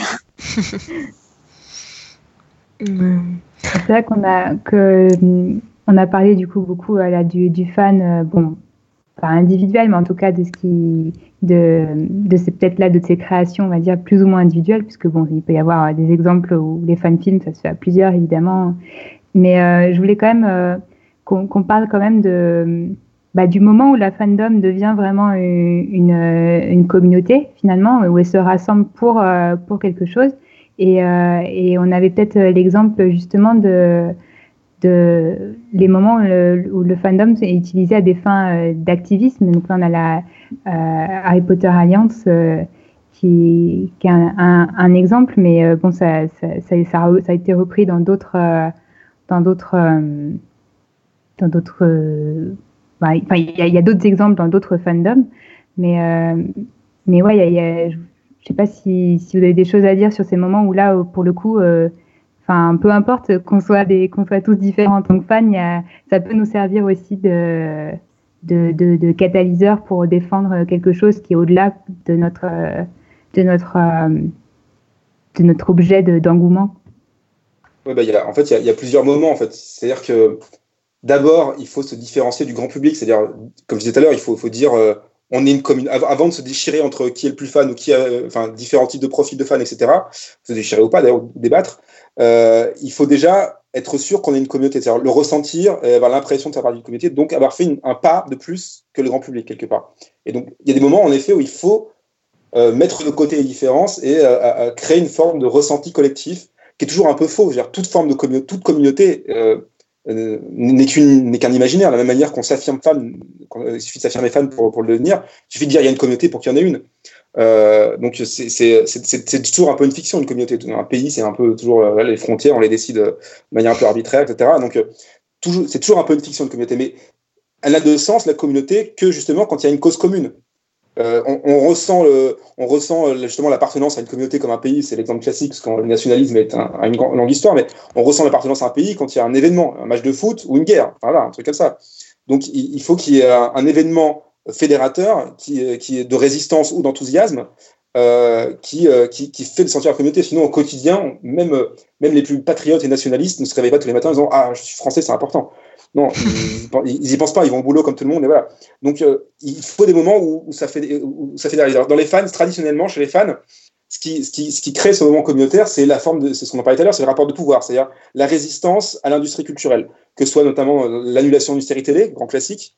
Notamment, le premier exemple, c'est Sherlock Holmes, où Conan Doyle est revenu sur la mort de Sherlock Holmes en trouvant une astuce scénaristique un peu bancale, parce qu'il a été, pendant 10 ans, ça a duré 10 ans la mort quand même, mais pendant 10 ans, il a reçu des lettres de fans sans cesse. Et donc, il a dit, OK, je craque, puis il avait des problèmes d'argent, si ça allait à ce moment-là. Mais voilà, donc, ce premier grand retour a signé. Maintenant, on a des dizaines d'exemples de fans qui sont mobilisés pour qu'une série continue. Ça marche souvent pas, d'ailleurs, mais il y a quelques exemples où ça marche, où pour qu'une série se conclue sur la forme d'un comics, aujourd'hui, ça arrive très souvent, ou sous une autre forme, voilà. Donc, une mobilisation de fans, d'activisme, déjà, au sein de l'univers, parce qu'on sent un danger. Ça a été la première... Et là, il y a besoin de la communauté, il y a besoin de... On s'en fout qu'on soit tous différents, qu'on n'ait pas la même manière d'être fan. Non, là, il faut qu'on soit une grande voix forte parce qu'il faut peser face à l'industrie qui est extrêmement puissante. Donc, il y a déjà une forme d'activisme là-dedans, de communautarisme. Et c'est vrai que moi, j'ai fait une petite étude sur les noms des fandoms et j'avais remarqué que les noms des fandoms existent, sont créés en général dans ce moment-là. Et j'avais étudié notamment la série Firefly, qui est une série de Joss Whedon aussi, qui a été annulée très très vite au bout d'une saison. Et le nom des fans de la série, c'est les Browncoats. Est un nom qui est né au moment où les fans sont mobilisés pour militer pour que la série continue. Avant, ils s'en fichaient de trouver un nom parce que le nom permet d'avoir un nom de communauté globale et de dire on est un groupe uni. Et ça, c'est hyper important. Et après, aujourd'hui, il y a des activismes qui dépassent l'objet lui-même, qui vont être mobilisés pour une cause humanitaire ou pour montrer aussi que je pense qu'il y a aussi une volonté de montrer que c'est pas juste de la fantaisie, on n'est pas juste tous perdus dans des mondes imaginaires à rêver d'ailleurs et qu'on fuit la réalité. C'est des gens normaux qui sont conscients des réalités de ce monde et donc du coup parfois peuvent être touchés par des causes et se servir de leur passion pour rendre un petit peu au monde ce qu'ils ont eu comme soit comme problème, soit comme bonheur. Il y a un super documentaire sur Netflix là-dessus sur les fans de Ghostbusters, le SOS Fantôme, qui font des cosplays incroyables, hyper réalistes de la série, mais pas juste pour le plaisir, même si ça pourrait être le cas, mais aussi après ils vont dans pas dans les conventions, mais ils vont dans les hôpitaux auprès d'enfants, et ils ont tout un discours sur le fait que c'est important de se servir de leur passion pour la pop culture ou pour cet objet-là et de le rendre. Et là, ils sentent faire partie d'une communauté qui a un sens et en plus qui est une communauté positive, qui n'est pas juste une communauté de fans qui font rien. Et donc là, c'est une nouvelle étape de la mobilisation qui est plus récente, mais qui est hyper intéressante et qu'on voit très très bien avec Harry Potter.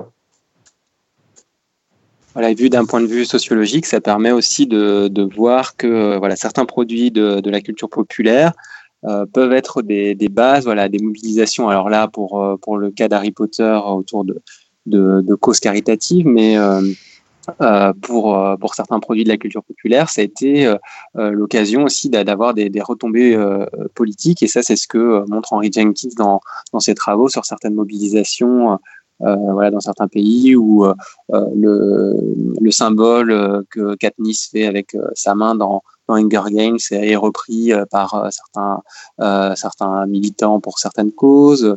Il y avait des choses autour d'Avatar dans d'autres pays. Et donc, tout ça nous montre aussi, nous éclaire sur notre société et l'évolution de la position de certaines œuvres et certains produits produits médiatiques qui peuvent être des points de départ à ce type de mobilisation.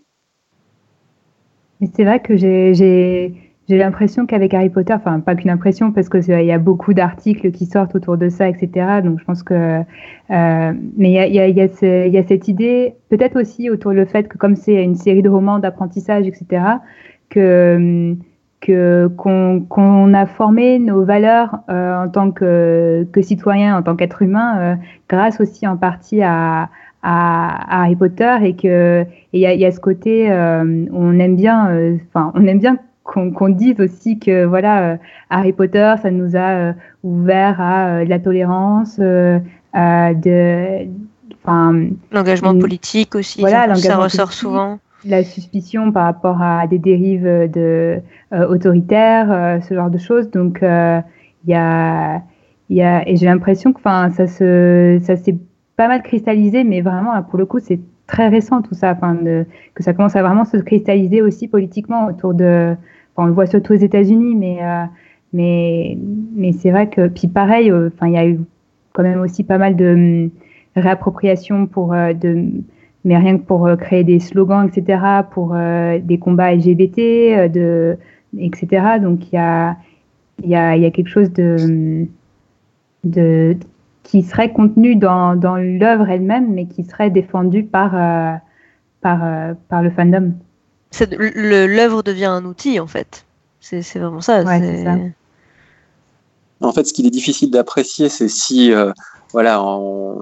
c'est ce qu'on étudie en sciences de l'information et de la communication. Si y aurait-il un véritable effet direct d'une œuvre sur les valeurs, en fonction justement des valeurs contenues dans l'œuvre, mais là pour le coup le fandom peut avoir vraiment le rôle peut-être de cette caisse de résonance où justement certaines valeurs vont être rappelées, vont être partagées, discutées et c'est là où peut-être que les transmissions se font de manière peut-être plus efficace, plus profonde. En tout cas, là, ça reste à approfondir. Même si je sais qu'il existe quelques études qui disent qu'effectivement que la première génération de lecteurs de Harry Potter serait peut-être plus tolérante politiquement. Et donc, il resterait à le démontrer aussi avec le rôle des communautés. Des amis avec lesquels on a partagé la lecture ou le visionnage des films et donc là ce serait quelque chose à creuser. Ouais, ce serait peut-être l'idée que en fait lire simplement entre guillemets Harry Potter ça suffit pas.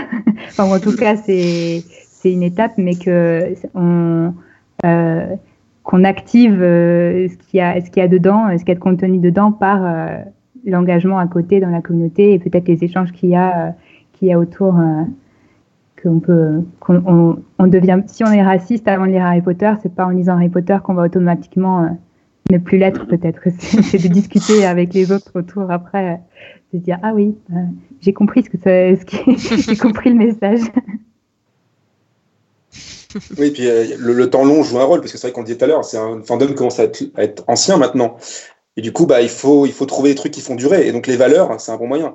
C'est de dire au-delà d'Harry Potter, il y a d'autres choses qui nous relient finalement, et que ce n'est qu'un médium, un moyen de mettre en avant ces valeurs. Et en effet, Sébastien l'a très bien dit, on pourrait interpréter Harry Potter, en fait, même si on veut chercher... Alors, il y a le discours de l'auteur aussi, on pourrait y revenir, parce que l'auteur, étant très militant féministe, etc., même s'il y a eu des soucis, encore une fois, mais à appuyer ce discours-là, mais on pourrait très bien lire ce qu'on veut, en fait, dans Harry Potter, comme dans toute œuvre culturelle, hein. Comme dans le Seigneur des Anneaux, on peut lire qu'il est réac, parce que c'est les gentils de la campagne... contre l'industrie, mais en même temps qu'ils critiquent la guerre, on peut dire ce qu'on veut. Mais ce qui est intéressant, c'est qu'une communauté s'en empare et va y trouver des valeurs qui vont permettre de l'unir. Et certainement qu'il y a des fans d'Harry Potter, et ce serait d'ailleurs intéressant de l'étudier pour le coup là d'un point de vue sociologique, c'est même si humainement c'est moins intéressant, d'étudier des fans d'Harry Potter en effet, qui seraient des gens qui seraient peut-être plus à droite dans le spectre politique, ou qui n'auraient pas lu ces choses-là dans Harry Potter, et de les confronter. Est-ce qu'ils se reconnaissent quand même dans le fandom en ayant vu les valeurs qui se dégagent du fandom? Est-ce qu'ils restent des fans invisibles? Je sais que pour étudier la culture geek de manière générale, dans le domaine de la fantasy, on a vraiment des trucs très clivants, où on a des gens qui sont vraiment fans de groupes de métal néo-nazis celtiques qui prônent la fantasy via la race blanche finalement. Donc il y a des choses comme ça dans la fantasy, hein, il y a vraiment des groupuscules un peu comme ça. Et puis de l'autre côté, il y a des gens qui disent au contraire, la fantasy c'est la nature, c'est les questionnements sur qu'est-ce que la magie est en nous, sur qu'est-ce que c'est qu'un héros, etc. Et est-ce qu'on peut tous devenir un héros? Donc en fait, on peut trouver des deux interprétations partout. Mais ce qui est vraiment intéressant avec Harry Potter, en effet, c'est qu'il y a eu cette montée avec le temps d'une forme de militantisme politico-culturel en disant, bah en fait, c'est pas juste une œuvre culturelle, c'est des valeurs qu'on défend, un destin commun, et qui va bien au-delà de l'œuvre. Et ça, pour le coup, on peut dire qu'il y avait déjà un peu ça avec Star Trek dans les années 60, mais c'est quand même pas si souvent que ça qu'il y a un tel consensus dans une communauté autour de telles valeurs. Ouais. Encore un aspect où finalement, peut-être du coup, que le fandom Harry Potter était un peu en avance sur les autres. Et ce qui est drôle, c'est que ça, on en a déjà parlé dans les précédents épisodes, je pense notamment aux petites autopromos sur notre deuxième épisode où on parlait de féminisme, mais ça, on a tellement, comme on a dit, et on l'avait utilisé un peu comme conclusion à ce moment-là, on a tellement été bien formés en partie par Harry Potter, prolongé après par tout ce qui s'est passé après, que maintenant on est d'autant plus critique en retournant sur l'œuvre d'être encore plus exigeante et pointilleuse sur ce qui n'était pas parfait dans l'œuvre d'un point de vue de ces questions donc c'est oui, vas-y. Non, vas-y. Non, justement, toutes les créations de fans, il y a cette idée aussi de il y a le fait de combler les trous comme on disait, mais c'est aussi corriger les trucs qui nous plaisent pas, et enfin voilà, il y a eu énormément de critiques autour des problèmes de représentation dans Harry Potter, et donc du coup il y a eu beaucoup de créations de fan art ou de fanfiction avec des personnages qui n'étaient pas tous hétéro blancs pour avoir une plus grande diversité, et là récemment il y a eu le groupe de Wizard Rock, Harry and the Potters, qui est le premier groupe de Wizard Rock qui a été créé en 2002, et ils ont sorti un nouvel album, et à cette occasion il y a une fan qui leur a partagé, en fait elle a fait des covers de leur premier album au piano, et ils ont répondu en disant qu'ils aimaient beaucoup, et comme n'importe quelle fanfiction, la cover corrige à merveille les erreurs de l'œuvre originale et de l'auteur, et du coup je trouvais ça très intéressant comme approche et comme vision de ce qui pouvait être fait, et de la place des fans, et de la place des créations de fans vis-à-vis de l'œuvre originale finalement. Et c'est assez intéressant de voir du coup que c'est un dérivé de dérivé. C'est la cover du Wizard Rock qui était du fandom au carré. C'est le fandom qui crée ses propres dérivés. Mais est-ce que du coup la question qui se pose, c'est alors du coup est-ce qu'on va peut-être Sébastien pour en parler, mais est-ce qu'on peut être fan d'un auteur, d'une autrice de fanfiction? Et probablement que des auteurs de fanfiction, des autrices de fanfiction qui ont créé des grandes sagas, comme il en existe, ont des fans. Donc du coup, on a le fandom du fandom là aussi, hein, et ont des gens qui les suivent à tous les coups, qui vont avoir beaucoup de followers sur sur les sites ou sur Twitter, et du coup, on peut voir que le fandom va recréer ces micro-fandoms à l'intérieur. Ça s'est assez vu avec beaucoup de youtubeurs, notamment des youtubeurs Harry Potter qui ont explosé et qui maintenant font d'ailleurs quand ils sont devenus comédiens, etc. Les Star Kids qui ont fait la comédie musicale, ils ont développé un fandom très important, et d'ailleurs qui les a suivis au-delà de leur comédie musicale Harry Potter, puisqu'ils ont fait d'autres spectacles sur d'autres thèmes. Voilà, les groupes de Wizard Rock, effectivement, ils ont leur propre fandom et d'ailleurs c'est toujours assez chouette dans des événements comme la LeakyCon, qui est une grande convention Harry Potter avec beaucoup d'intervenants du fandom, de voir en fait tous ces fans réunis, mais voilà des fans qui sont plutôt proactifs dans la majorité des cas, voilà, qui vont tous être c'est une convention où les participants eux-mêmes proposent leur sujet de panel, et c'est les participants qui font les panels, et donc où finalement voilà, chacun partage son truc et s'intéresse aux créations des autres, et il va aller chanter pendant les concerts de Wizard Rock et soutenir les autres projets de fans, et donc il y a aussi effectivement ces mini fandoms qui se développent autour de des activités de chacun. Du coup, lançons un appel, on pouvait écrire des fanfictions sur les chercheurs aussi qui... Henry Jenkins, on en parle dans certains, dans le fandom et dans certaines fanfictions. Ah oui, il a ses propres fanfictions, Henry Jenkins.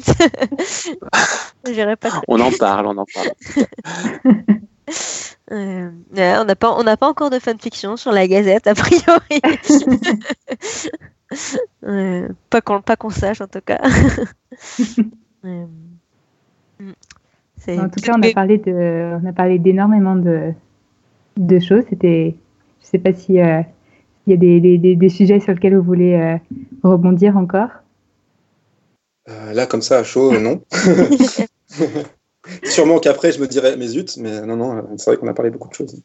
On pourra faire. Non, on a parlé vraiment de plein de sujets, qui représentent bien toute la diversité du fandom, et puis en même temps un peu sa spécificité, voilà, où ce qu'ont pu faire les fans ont parfois, là encore, anticipé ce qu'avaient prévu les créateurs originaux, parce que, on a parlé un tout petit peu de Pottermore, mais voilà, ce qui s'y est passé en termes de un peu de jeu de rôle et puis des ajouts, les fans, ils avaient déjà anticipé ça avec certains forums ou certains sites de fans où on pouvait là aussi choisir sa maison, vivre certaines aventures, et puis par les fanfictions, voilà, on avait déjà les compléments. Donc un peu un fandom vraiment dynamique, et puis qui le reste encore aujourd'hui, et qui a une taille vraiment impressionnante, et donc voilà, qui continuera sans doute d'intéresser pas mal de chercheurs. Et voilà, et du coup des podcasts comme le nôtre qui est notre petite pierre à l'univers du fandom, et à apporter peut-être aussi à le diversifier, puisque c'est des nouveaux formats. Bon, les podcasts, c'est très vieux, hein. On a les podcasts Harry Potter qui ont 15 ans, mais voilà, peut-être qu'en France, moins. Donc... Mais c'est aussi quelque chose sur lequel Harry Potter a été assez novateur, justement. Enfin, parmi les premiers podcasts Harry Potter des sites anglophones, ça faisait partie des tout premiers podcasts... qui ont été développés en ligne. Donc il y a eu là aussi ils ont pris les devants.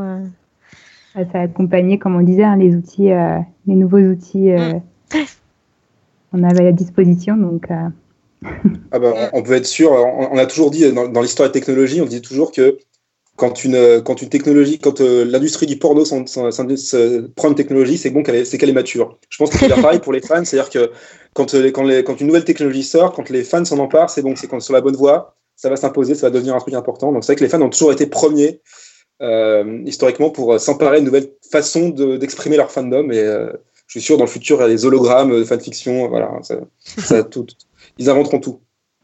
Mais c'est vrai que c'est très intéressant de voir à quel point les officiels sont en retard sur tout ce qui se fait. Enfin, quand on voit, bon, Pottermore, ils proposaient leur thèse du Choixpeau, il y avait ce côté RPG, comme tu disais, mais c'est des choses qu'ils ont développées avec 10 ans de retard, quoi. Ça se faisait déjà bien avant eux, on n'avait pas besoin de Warner Bros pour faire ça, quoi. On savait très bien le faire tout seul. Et je pense que du coup, on va pouvoir... s'arrêter là, si personne n'a rien à ajouter. Et si jamais il y a des remords et de se souvenir qu'il y a un sujet très important qu'on n'a pas abordé avec vous, on est toujours ouvert à faire un épisode 2 sur le fandom. Il y aura certainement, parce que je pense qu'Alix a encore plein de choses à dire, il y aura forcément un épisode sur la mort de l'auteur ou quelque chose comme ça. Avec plaisir. Ok, pas de problème. Mais, bon, en tout cas, merci beaucoup à tous les deux d'avoir accepté de participer et pour tout ce que vous avez apporté à cet épisode. Et j'espère que ça vous a plu et que vous avez passé un bon moment. Et d'inviter les auditeurs et auditrices à aller voir les travaux des deux, autant de Sébastien que de David. C'est toujours... Oui, il ne faut pas hésiter même à nous contacter, hein, parce que on a toujours les gens toujours un peu, les étudiants par exemple qui font des mémoires sur Harry Potter ou sur les fans, il y en a plein et qui n'osent pas parfois parler à un chercheur qu'ils ont lu sur internet, mais on est des gens normaux, donc il ne faut pas hésiter à nous contacter, à nous écrire, on vient toujours donner des conseils ou aider à relire des trucs s'il y a besoin, donc voilà, si vous faites des mémoires, je sais qu'il y a plein d'étudiants qui font là-dessus, n'hésitez pas à nous contacter. En tout cas, merci aussi à vous, parce que j'avais pas eu le temps de le dire tout à l'heure, c'était quand il y avait les problèmes techniques, mais le conducteur, il y avait déjà pas mal d'axes et tout ça, très intéressant, donc c'était bien pour bien avancer et voilà, parler de tout ce qu'on a dit.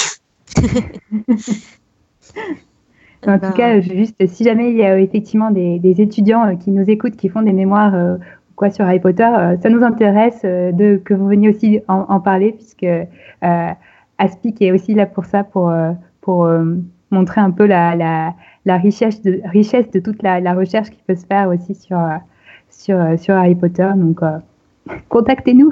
Et justement, en parlant de contact, Alice, si tu veux nous donner les contacts. Donc voilà, on espère que l'épisode vous a plu. Vous pouvez contacter l'émission par mail à rédaction@gazette-du-sorcier.com, sur la page Facebook l'Académie des Sorciers, sur Twitter @aspic_GDS pour Gazette du Sorcier. Donc vous pouvez retrouver tous les épisodes sur iTunes, sur SoundCloud et aussi depuis le début de l'été, on les met au fur et à mesure en ligne aussi sur la chaîne YouTube de la Gazette. Donc voilà, on remercie beaucoup Caligula qui a recomposé le générique d'après les thèmes de John Williams et Patrick Doyle, et Salem pour le montage. Voilà, à très bientôt pour le prochain épisode de l'Académie des Sorciers. Passez d'abord.